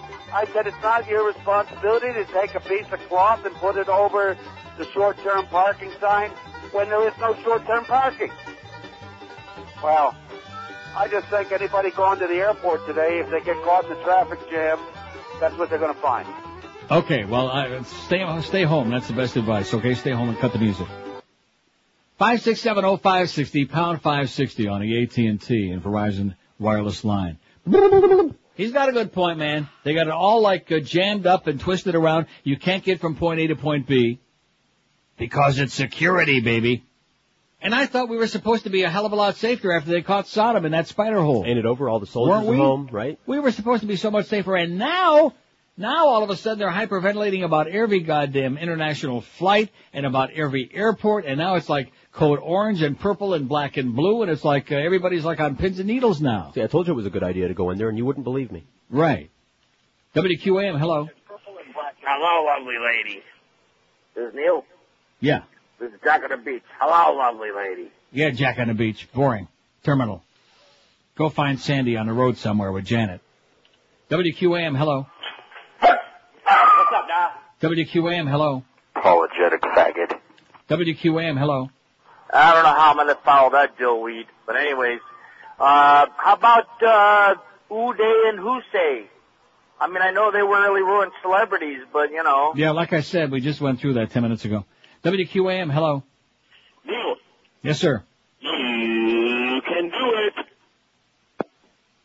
5670560. You see, the list now is closed. You see what I'm saying? I know, right. And so that, now they have nothing to say. I read that article as if there was like some point to doing it, and you see what the point was. Like that. They could take a five hour special, put it from seven o'clock till midnight, and run it every day for the next month, and talk about all the same things that I just read in that article by William Rivers Pitt, and the public would still be going like that. What time is the game on? WQAM, hello. Yeah, I want to talk to Neil. Speaking. Neil. Yes, if I you wanna, if you wanna, uh, ask the Republicans or the the Bush flickers uh, about the Bush administration's record on terrorism. Ask them what he did before September 11. I don't want to ask them anything. Well, let me just tell you a couple of things that he did do. When Clinton tried to get Osama, he had two um, submarines in the Indian Ocean with They got him. there. So if Osama ever showed his face, they would nail him with a, uh, a missile. They had a strike force in Pac- in Pakistan, special operative guys that were going to go in there and assassinate him when whenever he showed his face. And the first thing the Bushies did, because they were in such a hurry to be the the un-Clintons, was they canceled all those things. Mm-hmm. They they sent the Predator back home. They they sent the two uh, submarines away, and, and they brought those troops back out of uh, Pakistan. So they were in such a hurry to show that they were not going to do anything that Clinton did that they scrapped everything that they were doing to Well, try you're to also Osama forgetting you're also forgetting that uh, bizarre connection between the Bush and the Bin Laden families. Don't ever don't let that ever slip out of your mind, sir. Just keep it. You know, I'm I'm thinking to myself, back when I played that the audio from that CBC show, Right, that riveting, which, which we still we still have the link. By the way, Eric, uh, I think we can get rid of that uh, screw Ann thing with a Halloween hat. I think it's about uh, since it's January already, we can get Schmidt can that. Well, conspiracy theories, uncovering the facts behind the myths of 9/11/2001. A fantastic documentary on CBC. Played the audio from it, and man, we took it up the ass for those two months. You see, this is this is the way it boils down to. Is that if you're going to have the balls to give any kind of an opposing point of view to the Nazi Bund that is running America today, you're going to take it. Because if the right wingers get their hands on the diaries, they're going to stick it to you. It's like a weapon. See, it always used to be that way with the ethnic groups. With the ethnics they play, it's like an election, you know. So Mhm. here's my favorite, and these are the people, you know, they speak of my language or whatever the hell it is, you know. But now it's the same thing with uh, with politics. It's becoming more and more rabid, and of course the liberals, like I've told you a million times, they don't do they don't know how to play the same game. Unfortunately, they don't do it. And you know what? And I'm gonna, it's not going to stop anybody on this show from, uh, you know, reading articles like the William Rivers Pitt or or or uh, anything else. Not going to happen. If you want to play games with your diaries, go ahead. If we get a two share, if we get a one share, I still get paid the same, and George still makes the same peanuts. Right. And Josh still has to go out and beg on a street corner. That doesn't make any difference at this point. But I mean, I, I played that twice on the air, and you would have thought that you know everybody and their brother would have been foaming at the mouth about Right. that. A revolution. Right. Uh-uh. Let's call C-SPAN. Let's call up uh, all the networks and have them come in and listen to the uh, people of South Florida. I'll tell you one thing, okay? You talk about a cultural wasteland. There are a few people in South Florida that, you know, got an IQ larger than their thumbnail, but not too many. I would say About 30, man. at best, I'm being generous. So stick with a caca, stick with a poo-poo, all of that stuff, and you'll be okay. Then you'll be safe. Caca. Poo-poo. 113 at 560. By the way, he'll be along at 2, the Mad Dog. Not the Humper today, though. The Humper's still on the uh, injured reserve list. We got the Booster at uh, four, with I believe Iro in the minute. Yeah, Iro will still come in. He probably gets paid for that. Then we got the big oh! at seven, which we apologize for Oh! because he's a silly guy. You got Eddie K at ten and Joe and Mark overnight two to five in a.m. And then of course after that it's pretty sad. Absolutely. It's the last mortgage you'll ever need, the only one mortgage from Financial Group. The benefits are incredible. Zero closing costs, zero application fee, zero credit bureau fee, zero discounted points. Get the new low interest rate at just 1.25%. A $100,000 loan, your payments are only 334 bucks a month. If you have a $200,000 loan, your payments are a mere 668 a month. And don't forget, once you refinance or get a new home mortgage from Financial Group, you'll never ever pay closing costs again. So call 1-800-940-LEND. Get the low rate mortgage you deserve and then move to your next property without further cost or expense. Zero underwriting fee. Zero doc fees. Zero closing cost even when you move to another property. Get that new low financing rate of just 1.25%. It's the only one mortgage from Financial Group. Don't forget, that's 1-800-940-LEND for details. Never pay closing costs again. Financial Group at 1-800-940-LEND. They're an equal housing lender. Restrictions apply. Rates are subject to change monthly. 4.21 APR. Live, live and local. We're Sports Radio 560 QAM. I fake foreplay. Good morning. This is former Vice President and inventor of the Internet, Al Gore. I'm here to set the record straight about my endorsement of Democratic presidential candidate James Dean. It's Howard. Baba Booey. Booey. Mr. Dean is an amazing orator and wordsmith. Not to mention, he makes a fine sausage. That's not him. A former governor of Vermont and winner of the prestigious maple syrup guzzling contest. Never happened. Apparently, I have ruffled some feathers in the Democratic Party, specifically with my former running mate, Hal Lieberstein. It's Joe Lieberman. If there's one man in the donkey party that's even more whiny and monotone than me, it's Jim Leibowitz. Joe Lieberman. When I pulled this endorsement from my secret lockbox, I did so after much consideration, thought, and a game of rock, paper, scissors. If Mr. Liebescond Lieberman. is hurt, then I am sorry. But Josh Landenberg Lieberman. must realize I'm a sharp political mind whose choices to shape our nation's leaders are important. You've lost me. In conclusion, let me say this to Mr. Lenowitz Lieberman. and Mr. Bean. Dean. I love you both, like a gay man would, but without the rumpular invasion. I think we're done here. Al Gore's views are his own and have no affiliation with the Democratic National Committee to elect the president. Rectum. 119 at 560 WQM. Bill Bradley endorsed Howard Dean this morning, just in case you were sleeping. I'll tell you one thing, if you take Bill Bradley and Al Gore, put the two of them together, you have the personality of a rock. Very sad. Doesn't mean they're bad guys. No personality. None. Zero. 5670560, pound 560 on the AT&T and Verizon wireless line. Teenagers in the U.S. have higher rates of obesity than those in 14 other industrialized countries, including France and Germany, in a study of nearly 30,000 youngsters ages 13 and 15. Among American 15-year-olds. Oh, so you see the solution for this now, what they're doing? No, what are they doing? They want to get soft drink machines out of the uh, public schools. Oh yeah, replace them with juice. Not Yeah, replace them with good things like Hi-C and fruit juice. yeah, which is, you know what that's like? That's like taking pure sugar water and injecting it into your veins. In addition to which, there isn't anybody in any school anywhere who's fat because they're drinking one or two sodas a day. No. I mean, granted, the sugar ain't good for you, but that's not what's making people fat. That ain't where it's at. It's so sad, so pathetic. And guess what? What? Guess where, what country had the lowest obesity rate in the study? Lithuania.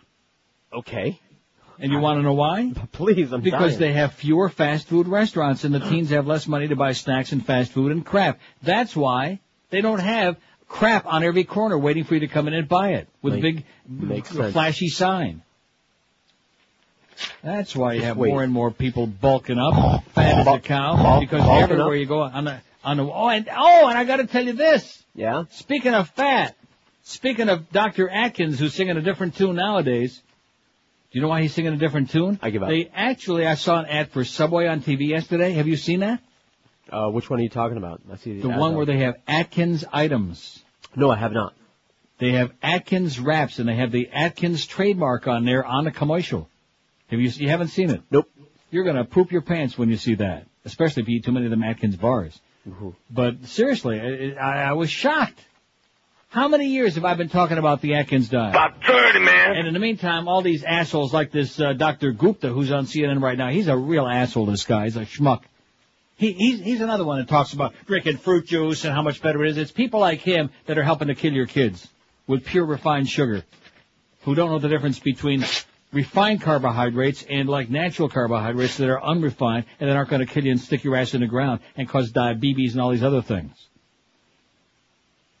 Asshole. He really is. Of course, he's on certainly not news, so why not? Oh, there's uh, Sky Miles O'Brien again. He's on Mars. You see that? He's on the red planet. Like Kermit. Don't say the red planet here because a certain part of our audience is going to think they're all a bunch of communists up there. Comunista. Wouldn't that be something? If we found out there were a whole right. bunch of communistas running around up there? Kinks singer Ray Davies wounded. You think anybody in this audience, what percentage of this audience do you think remembers the Kinks and Lola? About 30. They About remember three? Come Dancing early MTV days. The Kinks singer Ray Davies is recovering after being shot on, in the thigh while on holiday in New Orleans. The singer-songwriter 59 was wounded Sunday after trying to run after two men who allegedly stole his female companion's purse at gunpoint. He was admitted to the medical center of Louisiana, but his injuries were not considered serious. He's okay. He was walking east of the French Quarter with a female friend. Two men walked up. They apparently took the female friend's purse. He chased them. Not a good idea. Not a good idea, Ray. One of those persons turned and shot him in the leg, and they've arrested one person. And of course, if you see somebody who used to be in a, you know, some burnout who used to be in a famous rock band years ago, and you steal their girlfriend's purse, you turn around and Shoot them in the leg. Exactly. Everybody knows that. That's the American effing way. Five six seven oh five sixty pound five sixty on the AT and T and Verizon wireless line. I got another great article I might actually read to piss off those right wing assholes. Separating the church from the state. James Goldsborough from the San Diego Union Tribune. Also on our website, but I might just read it. WQAM line one is working. Hello. Hello, Neil. Yes, sir. I'm a doctor, and uh, I don't think Doctor Jones, I presume, huh? He's a doctor. Reverend Jones again. Was that the first time today? As far as I know. Oh. You're you're right. He needs he needs to be. We, we could use um one of us could do Soledad and the other one could do him with a baseball bat. I'd borrow it from you. Axe handle. I have one. WQAM, hello. Happy New Year, Nels. Thank you. You know why they shot Ray Davies? It wasn't a girl he was with. Yeah. That's true. Was How you Lola. doing, Hey, uh, one person that uh, omitted from your list there the other day, Rosie O'Donnell. No, it was not omitted from her. She was on her. And how about Robert Blake? Yeah. Okay. Five six seven. Now they're doing yesterday's list. Five six seven oh five sixty pound five sixty on the AT and T. That, that that's all they can do. I'm telling you. I told how what I tell you about two years ago. I told you that. That's what the call-in audience is degenerated into. You got the sports nerds who have the, who never run out of material because it's the same uh, same five or ten questions. You know about uh, you know does uh, Jay really suck that bad, and are they going to actually uh, bring in this asshole to be the new general manager? And is the Wannstedt really ever going to get fired or not? Or are they going to all the same stuff over and over and over again? So there's an endless supply of that crap. It never ends.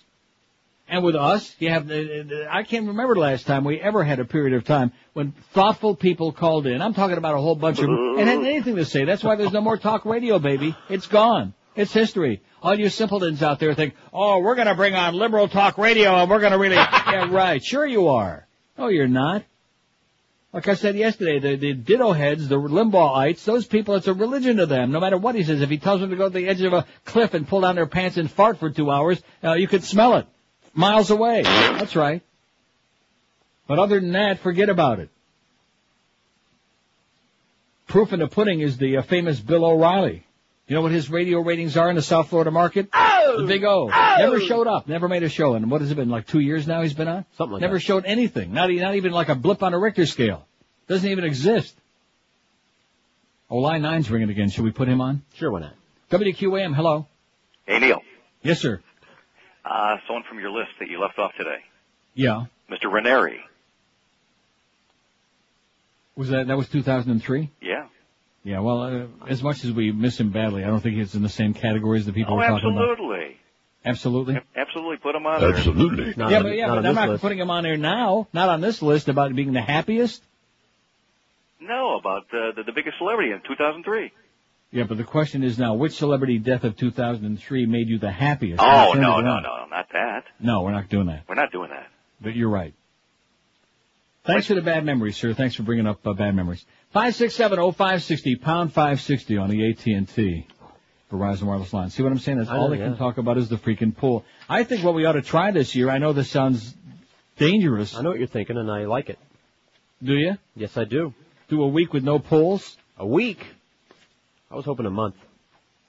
Do a, a day with no pool. like Bonnie Franklin said, one day at a time. What would they She's do? still alive. Damn it. I, I don't. I don't dislike Bonnie Franklin. That was just a horrible show. Wasn't that the one with Pat Harrington? Yes. Oh, God. And Pat Harrington used to be really great on the old Steve Allen show, but you don't like Steve Allen. 27 after 1 at 560 WQAM. Hey, let me tell you right now, if your mattress is worn out, lumpy and bumpy, your back will feel it. You'll feel like crap. There is nothing that can improve your daily health, well-being, and productivity than a great night's sleep on a name brand mattress from our good friends at Dial-A-Mattress. So resolve to get yourself a better night's sleep all through 2004 and for years to come by making that one easy call that we all do at QAM, including yours truly. Call 1-800-MATTRESS. Dial-A-Mattress is proud to have added Stearns and Bananas Foster to their already strong championship lineup. Stearns and Foster is the finest mattress made in America, and you can sleep on one as soon as tonight by making that call right now, 1-800-MATTRESS. And of course, Dial-A-Mattress also carries the complete line of Sealy, Serta, Simmons, King Koil, and Tempur-Pedic. Choose from dozens of models at low everyday discount prices. And only Dial-A-Mattress, they're the only people in the universe who do this. They let you choose a two-hour delivery window that meets your schedule seven days a week from 8 a.m. to 10 p.m. when you're going to be home when you want them to show up, and they do. With low prices, same-day delivery, free setup, and removal, it makes it easy to see why Dial-A-Mattress is ranked the best in the world in customer satisfaction. So do the smart thing, like Fredo. Be smart. Call 1-800-MATTRESS, 1-800-M-A-T-T-R-E-S, or check them out online at mattress.com. Live and local. This is Sports Radio 560. QAQAM. Fue muy bien aquí.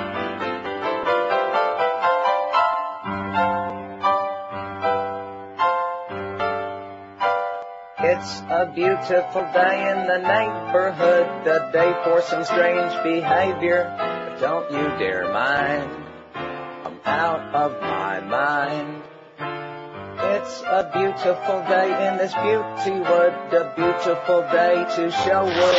Won't you be mine and lift your behind?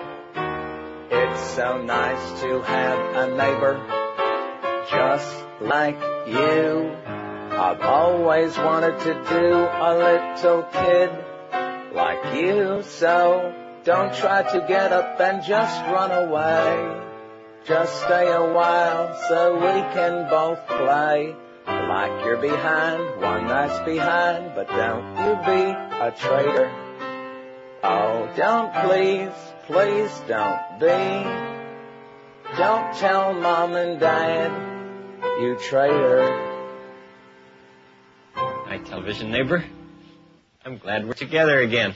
131 at 560 WQAM. We'll be uh, together again in that big ding dong school in the sky one of these days. I guarantee he's uh, looking him down right now. Right. Right down some little kid's pants. Peeing.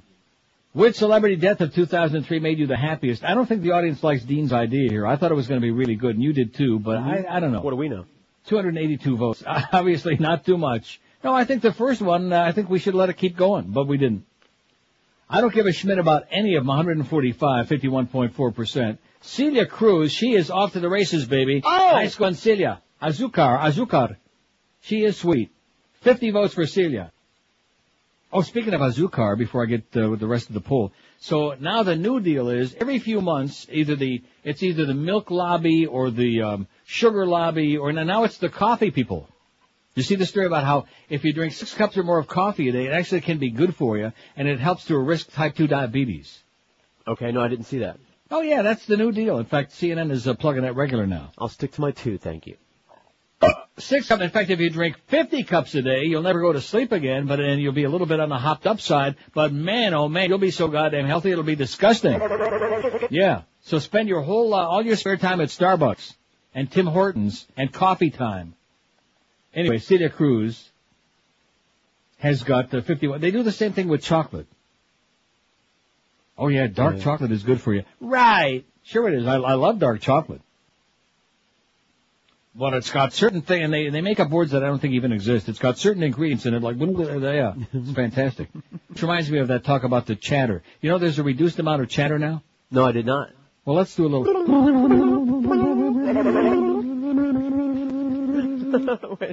Yeah, every, every time they say that, it just, it just makes me want to pee my pants. Well, there's an increased amount of chatter going on. Oh, crap. Celia Cruz 51, Bob Hope 22, Leni Riefenstahl 8. She said uh, she never she never misses a Rumsfeld movie. Elia Kazan 7, Dr. Bob Atkins 6. Shame on you people, poor Dr. Bob. John Ritter 6, Rod Roddy 5, Robert Stack 4, Fred Rogers 4, Maurice Gibb 4, Horst Buchholz 2, uh, Gregory Hines has got a pair, Johnny Cash too. David Hennings, Hemmings 2, Gert, we almost had, uh, what's his name to put on there? Roy! He's still hanging on. He's still hanging on. One vote for Gertrude Ederle, Katharine Hepburn, David Bloom. Oh, now that, that is so bad. That is so freaking bad. Can you believe that? Who would do such a thing? I, I'm, I, I wish we wouldn't have even put him on that list. We should have taken him off of that. Well, one vote for David Bloom. They're the happiest to see him die. Irv Kupcinet. I'm not going to read the rest of them. It's a bad idea, Dean. Stick to whatever you do on the side, Dean, and let us just stick with our our polls. Five six seven oh five sixty. What, so what about you? Think we ought to do a day or two, or a week or two, or a month without a poll? You, you have to be out of your mind. You have to be a crazy person. I'll tell you what. Why don't you try when I'm on vacation? Okay. Not. Whatever you want. I never tell you what to do when I'm not there. Do whatever you want. WQAM line one may be working. Hello. Speak to Neil, please. Speaking. Neil, I love animals, especially beavers. Reverend Jones again. Oh, great. WQAM. Hello. Hey, Uncle Neil. Yes, sir. Happy New Year. And the same to you. Thank you. I just wanted to call and commend you for the article that you read last hour.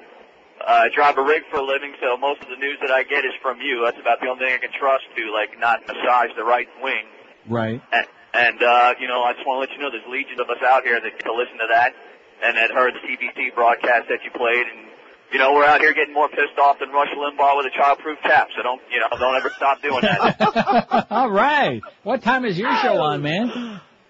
uh, could you send me an application? No sounds like you got problem. some open. Sounds like you have some open time slots over there. You know, how, you know how it works at QAM. If you're breathing, man, you're hired. Ha- Have a great day, Pally. Thanks a lot. Okay, Neil. See you. That was good. What a good call that was, huh? Right. There's legions of, I hope he's right. I don't know. We sure as hell don't see no signs of it on that website. When I put that conspiracy theories on it, there should have been that day, should have been like an outpouring. Well, you, you just don't see it. You know when we get a lot of hits on the website? When we put naked pictures, when we did the uh, hot couples contest. Right. Which, that figures, I mean, you know you're gonna get that. But Jesus, I mean, what a spike. It's like, yeah, you can see those things popping up all over, but it looked like a goddamn mushroom patch. All over South Florida. Wouldn't you think they got enough other uh, naked uh, websites? Uh, There's you know? never enough. Oh, I see. Speaking of the naked truth. As we prosecute the war, we'll need to continue to strengthen, improve, and transform. Seriously, if he wouldn't look good in an SS outfit, I don't know anybody who would. You know, really. He has a skull face. He looks like Skeletor. Donald Rommel. I, I, I can just see it right now. Little mustache, hip boots, the whip, the whole deal. WQAM, hello. Neil, Yes, sir. from Chi-Li. I gotta know, did you ever see Ann Keith and Ann Bishop in the same room? Who's the first one? Ann Keith. Oh, Ann Keith. No, same person. Was it? Yeah. Oh, cool. Okay, bye. There's a little Rochester inside stuff for you. I could throw a brick from where I'm sitting right now across the lake to Rochester. I hear Rochester has gone uh, bad, gone really sour. You've been saying that. Yeah. It went south. It went. It's down here now. Deep south, really bad. Getting darker there by the minute. Five six seven oh five. No, not that far south. Five six seven oh five sixty pound five sixty on the AT and T and Verizon wireless line. That's going to be our topic in 2004. Why neighborhoods go bad? Oh, excuse me. WQAM. Hello. Neil, Yes, sir. how you doing? I'm doing okay. Listen, uh, I enjoy listening to your show, and you know, to me, after the story that you just read, it's just so sad to see that this country is completely divided. It's just one side pointing the finger at the other, and and honestly, I don't, I don't, believe in the Democrats or the Republicans. Right. To me- That's, that's a good way to look at it. I agree with you. To me, they're both the same. So, you know, what I'm saying is bring back the weak body. Bring back There the you wig. go. That, that's what The Mo wig- says. That's Hey, what Mo Mo- says. Absolutely. Bring back the weak. Hey, that's my candidate right there, Mo. Five six seven oh five sixty. Candidate you Mo? for what? I'm a homo. Pound five sixty on the AT and T. Let's see. I think Buddy Hackett was a piece of Schmidt. I voted for him. The damn list is uh, too big. It says. well, we're sorry. We apologize, don't we? Don't we apologize? No. we don't. Nothing. Uh, nothing like having it too big. You're not going to catch Celia. She is off to the races, man. And of course, the Cuban. We apologize profusely. Oh, let's hear some more of that. Esa negrita que va caminando, esa negrita tiene su tumbao, y cuando la gente la va mirando, ella baila de lado, bien apretado, apretado. You know, that's from a, a real song. That's not that, that. Every time I play that, I think that's the Boca Brian bit, which that isn't the one. no, seriously, because she's make all she does is make a bunch of guttural sounds. It's just it's it's scary, is what it is, to think that there's anybody who would have thought that that bitch could sing her way out of a paper sack. That's really. Oh, how can you say that, Neil? She's so important to us. Well, maybe that maybe that should tell you something, okay? So was Maris Greasy ass. That was a whole big deal too, right? Remember that? Everybody got sucked in, including the young people. See, I was thinking this before, and I'm going to say it out loud, okay? With all due respect to my friend Bill, whatever his name was. What was his name? Out loud. What was it? I don't know. whatever his name was on Whammy. Tesh? Oh yeah, sure. And that is that during Vietnam, the people who really, aside from people like Joan Baez and Hanoi Jane and all those people in show business, but the people, the grassroots people that really put the spotlight on the butchery and the insanity of us being there were the young people on the college campuses. Right. The young people today, you look at the young male in the polls, the young males are the most right wing of all. Yeah. They're brainwashed, baby. That's all they like is that macho thing. We're gonna go get them. They're brainwashed into this whole insanity. And so where's the outrage? I mean, it, it's become very commonplace now. It used to be only me. There wasn't anybody on here anywhere who talked about the fact, at least not as blatantly, the election being stolen in 2000. Now it's, it's commonplace. Every time you turn on any panel discussion, they're talking about the fact the Republicans stole the election and stole Florida in 2000. They did it in broad daylight. But there's no outrage in America anymore. You can do whatever the hell you want and get away with it because the public doesn't give a flying crap. It, it's amazing. It's astonishing. I mean, it's one thing if you do it like uh, subversively, uh, undercover, behind the scenes, like the Kennedys did in 1960. Uh, that's one thing. All the dead people that voted in Chicago. But it's another thing when you do it right out there in broad daylight. When they su- when you have to call the Supreme Court and your buddies and call in your chips with all those right wingers on the Supreme Court and Re- uh, freaking Rehnquist to stop the count because uh, God only knows it's starting to look bad. It's starting to slip away this phony lead we built up. Mm-hmm. And the public is like that. Just sit back and accept it and accept whatever. So why should it surprise anybody that these people come out and they lie and they lie and the weapons of mass destruction and he was involved with Osama and Al Qaeda and yada yada yada and all this other crap. And here's this son of a bitch standing there right now, and on our website we still got the picture of him standing there shaking hands with uh, Saddam in 1983. Quality of life. Yeah, quality of our life has gone in the crapper thanks to you, you Nazi bastard. And the public just goes like that, no matter what, no matter what they do. Doesn't make any difference. Yeah, that's what it is. And a Halliburton stuff and a Bechtel stuff, and it just goes on and on and on. And Richard Perle and all of his uh, phony baloney interest and all the money that he's making by sacrificing human life, and the public just doesn't give a flying crap. They're they're they're busy watching too many reality shows. right. All the dead people over there, that's a reality. Not some stupid jackass that's, oh, excuse me.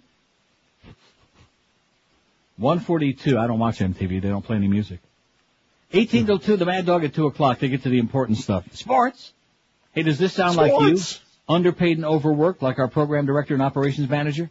Maybe you'd like a new high-paying career but don't have four years to waste on college. If this sounds like you, Fast Train has your solution. Pick up the phone and call Fast Train toll free at 1-866-FAST-TRAIN. They can have you tra- trained and certified for a high-paying computer network professional career or a high-paying medical computer specialist career in as little as four months. Just four easy months out of your lifetime. That's right. You can be fully trained and ready for a new career in as little as four months. Think about it in just four short months, like I said 45 times, you can be on your way to a new high-paying career. Whether you're working full-time or part-time, Fast Train offers you convenient day, evening, and weekend classes. They offer you job placement assistance and financial aid to people who qualify as well. And because Fast Train's got locations all over town in Miami, Kendall, Fort Lauderdale, and geriatric Pembroke Pines, chances are there's bound to be a Fast Train close by you, convenient to where you live. So pick up that phone today and change your life. Get out of your dead-end job and start making some real cash. Call Fast Train at 1-866-FAST-TRAIN and check them out on the web too if you like at fasttrain.com. That's 1-866-FAST-TRAIN. Be sure and tell them that Todd Dreck told you to call. Live and local. This is Sports Radio 560. QAQAM.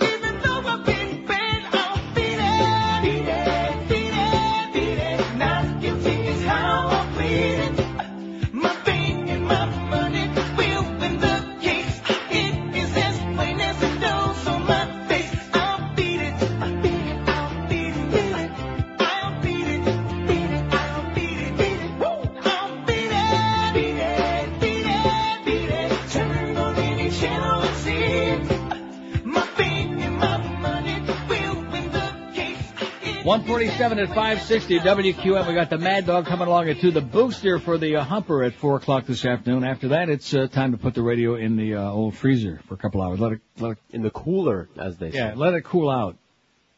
5670560, pound 560 on the AT&T and Verizon wireless line. WQAM, hello. Neil, Yes, sir. good afternoon, sir. Happy New And Year. back to you. Uh, a couple for your list. Strom Thurmond, Johnny Right. Cash, and Who was George the second Clinton. one? Huh? Johnny Cash? George, uh, Strom Thurmond, Johnny Cash, and George Plimpton. How come Johnny Cash isn't on our list anymore? He's on there, He's on there? and so is George Plimpton. How about Strom Thurmond? Strom Thurmond, I don't think we got on there. Did we? Did uh, we never did put because him we decided that he was not a celebrity. Oh, that's right. He's not a celebrity. Oh, okay. Well, He's he the was- celebrity. Uh, he's a celebrity daddy. Okay, thanks a lot, pal. You got a bad echo there. That echo drives me crazy. I feel like I'm doing crazy. a goddamn show in a in a in a in a tunnel, in a spider hole.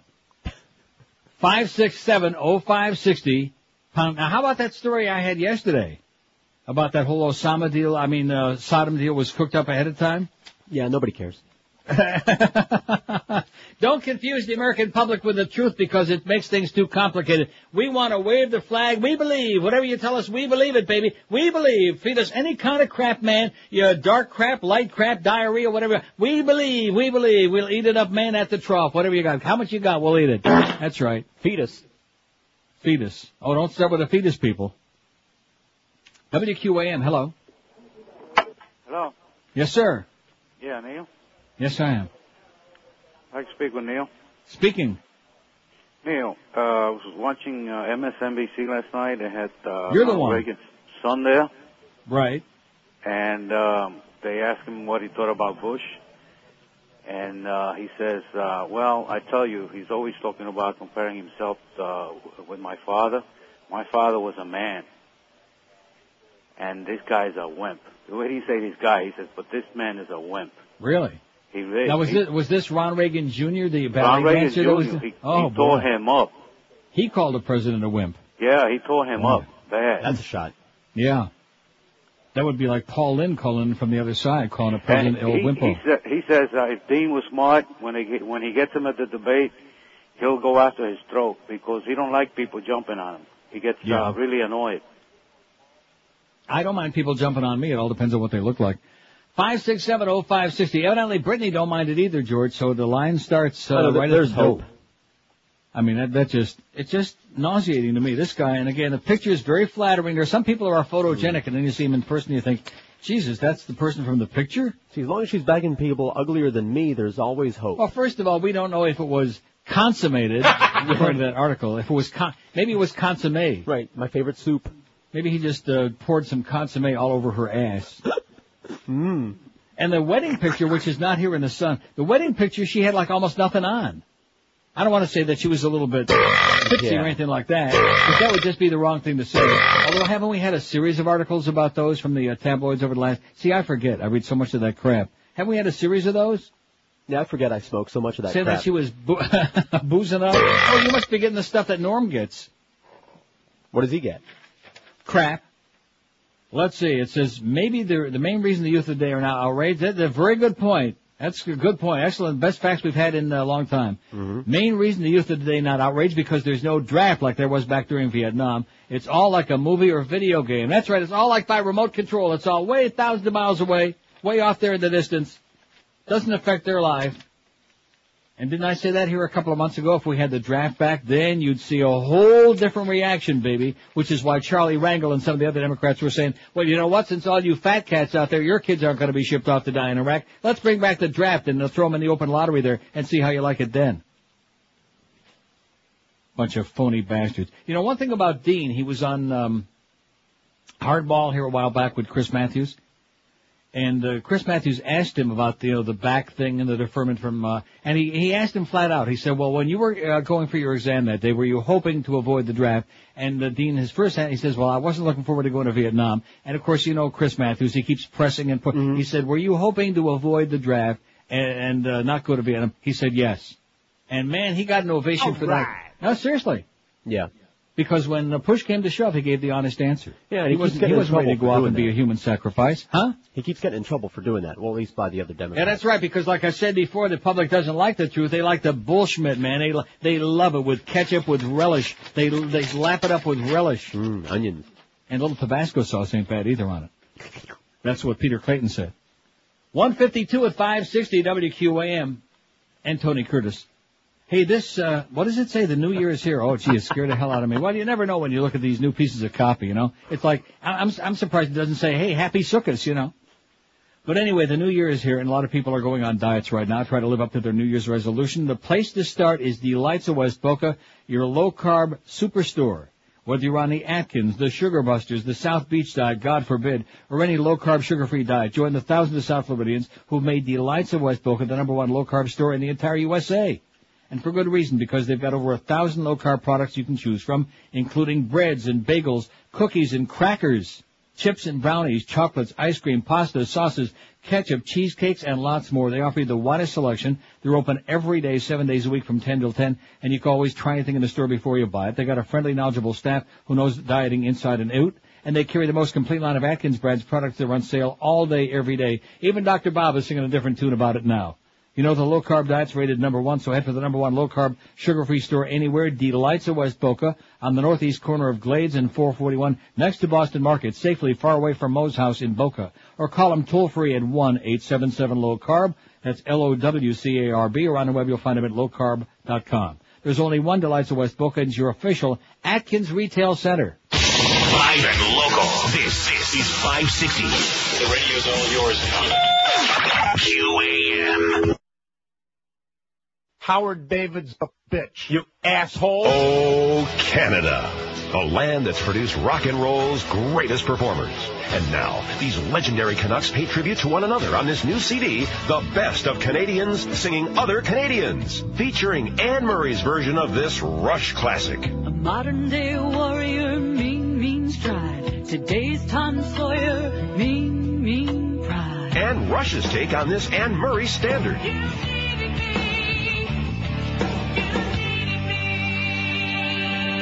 The Best of Canadians Singing Other Canadians has all your favorite singers from Z to A, like Celine Dion's rendition of this Neil Young number. Old man, look at my life. You're a lot like my husband Rene, no? Neil Young singing Celine Dion's biggest hit. I know that my heart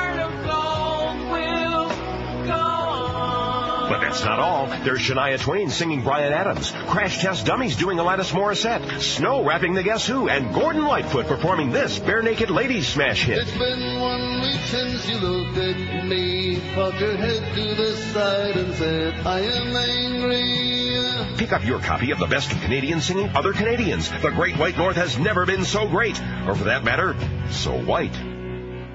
157 at 560 WQAM. Abuse scandal dogs U.S. Catholics. All right.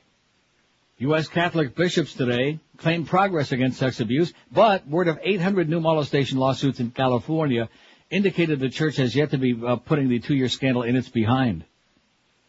According to a church audit released today, nearly all the nation's Roman Catholic bishops are carrying out a new mandatory policy they adopted to prevent sex abuse by priests. The review found 90% of the 195 U.S. dioceses were fully complying with the plan. Among those considered out of compliance are the Archdiocese of New York, Anchorage, Alaska, and Omaha, Nebraska. To pay the largest settlements allowed to date, the Boston Diocese is uh, selling its official residence to help raise $85 million it's agreed to pay the victims. An even larger settlement is possible in California, where about 800 people across the state took advantage of a 12-month window that ended December 31 to file molestation lawsuits against the Roman Catholic Church. What a disgrace. There's another deal, man. And a lot of suckers keep going every Sunday and they put the money in a plate and they just keep subsidizing the biggest corrupt institution on the face of the globe. Like I told you before the show today, if you want to believe in fairy tales, if you want all your religious crap, great. Kill each other over it. Leave all the rest of us out of it, okay? Just leave the rest of us alone. Please, we're begging. We'll pay. That's all. You can do whatever the hell you want. If you want to have a religious, a holy war, a jihad, great. Kill each other until you can't kill no more. But leave all the rest of us out of it. We're not participating. We're laying out. The religious nuts. Excuse my redundance. Okay, here you go. Which celebrity death of 2003 made you the happiest? Sorry, Dean. I, George and I both thought this was a great idea. The audience, eh, lukewarm. 342. And the reason I say lukewarm is, and maybe it's a good thing, there's only like a couple of people, three, that they were happy to see die in 2003. I don't give a schmidt about any of them. 177, nearly 52%. Celia Cruz, 62. Bye-bye, Celia. Bob Hope, 26. And Leni, Re- uh, reached, uh, whatever her name was, 12 who's making movies now for Don Rumsfeld. Bye, bye, bye. The Neil Rogers Show on 560 WQAM, Miami, Fort Lauderdale. I am Celia Cruz and I am dead now. Oh!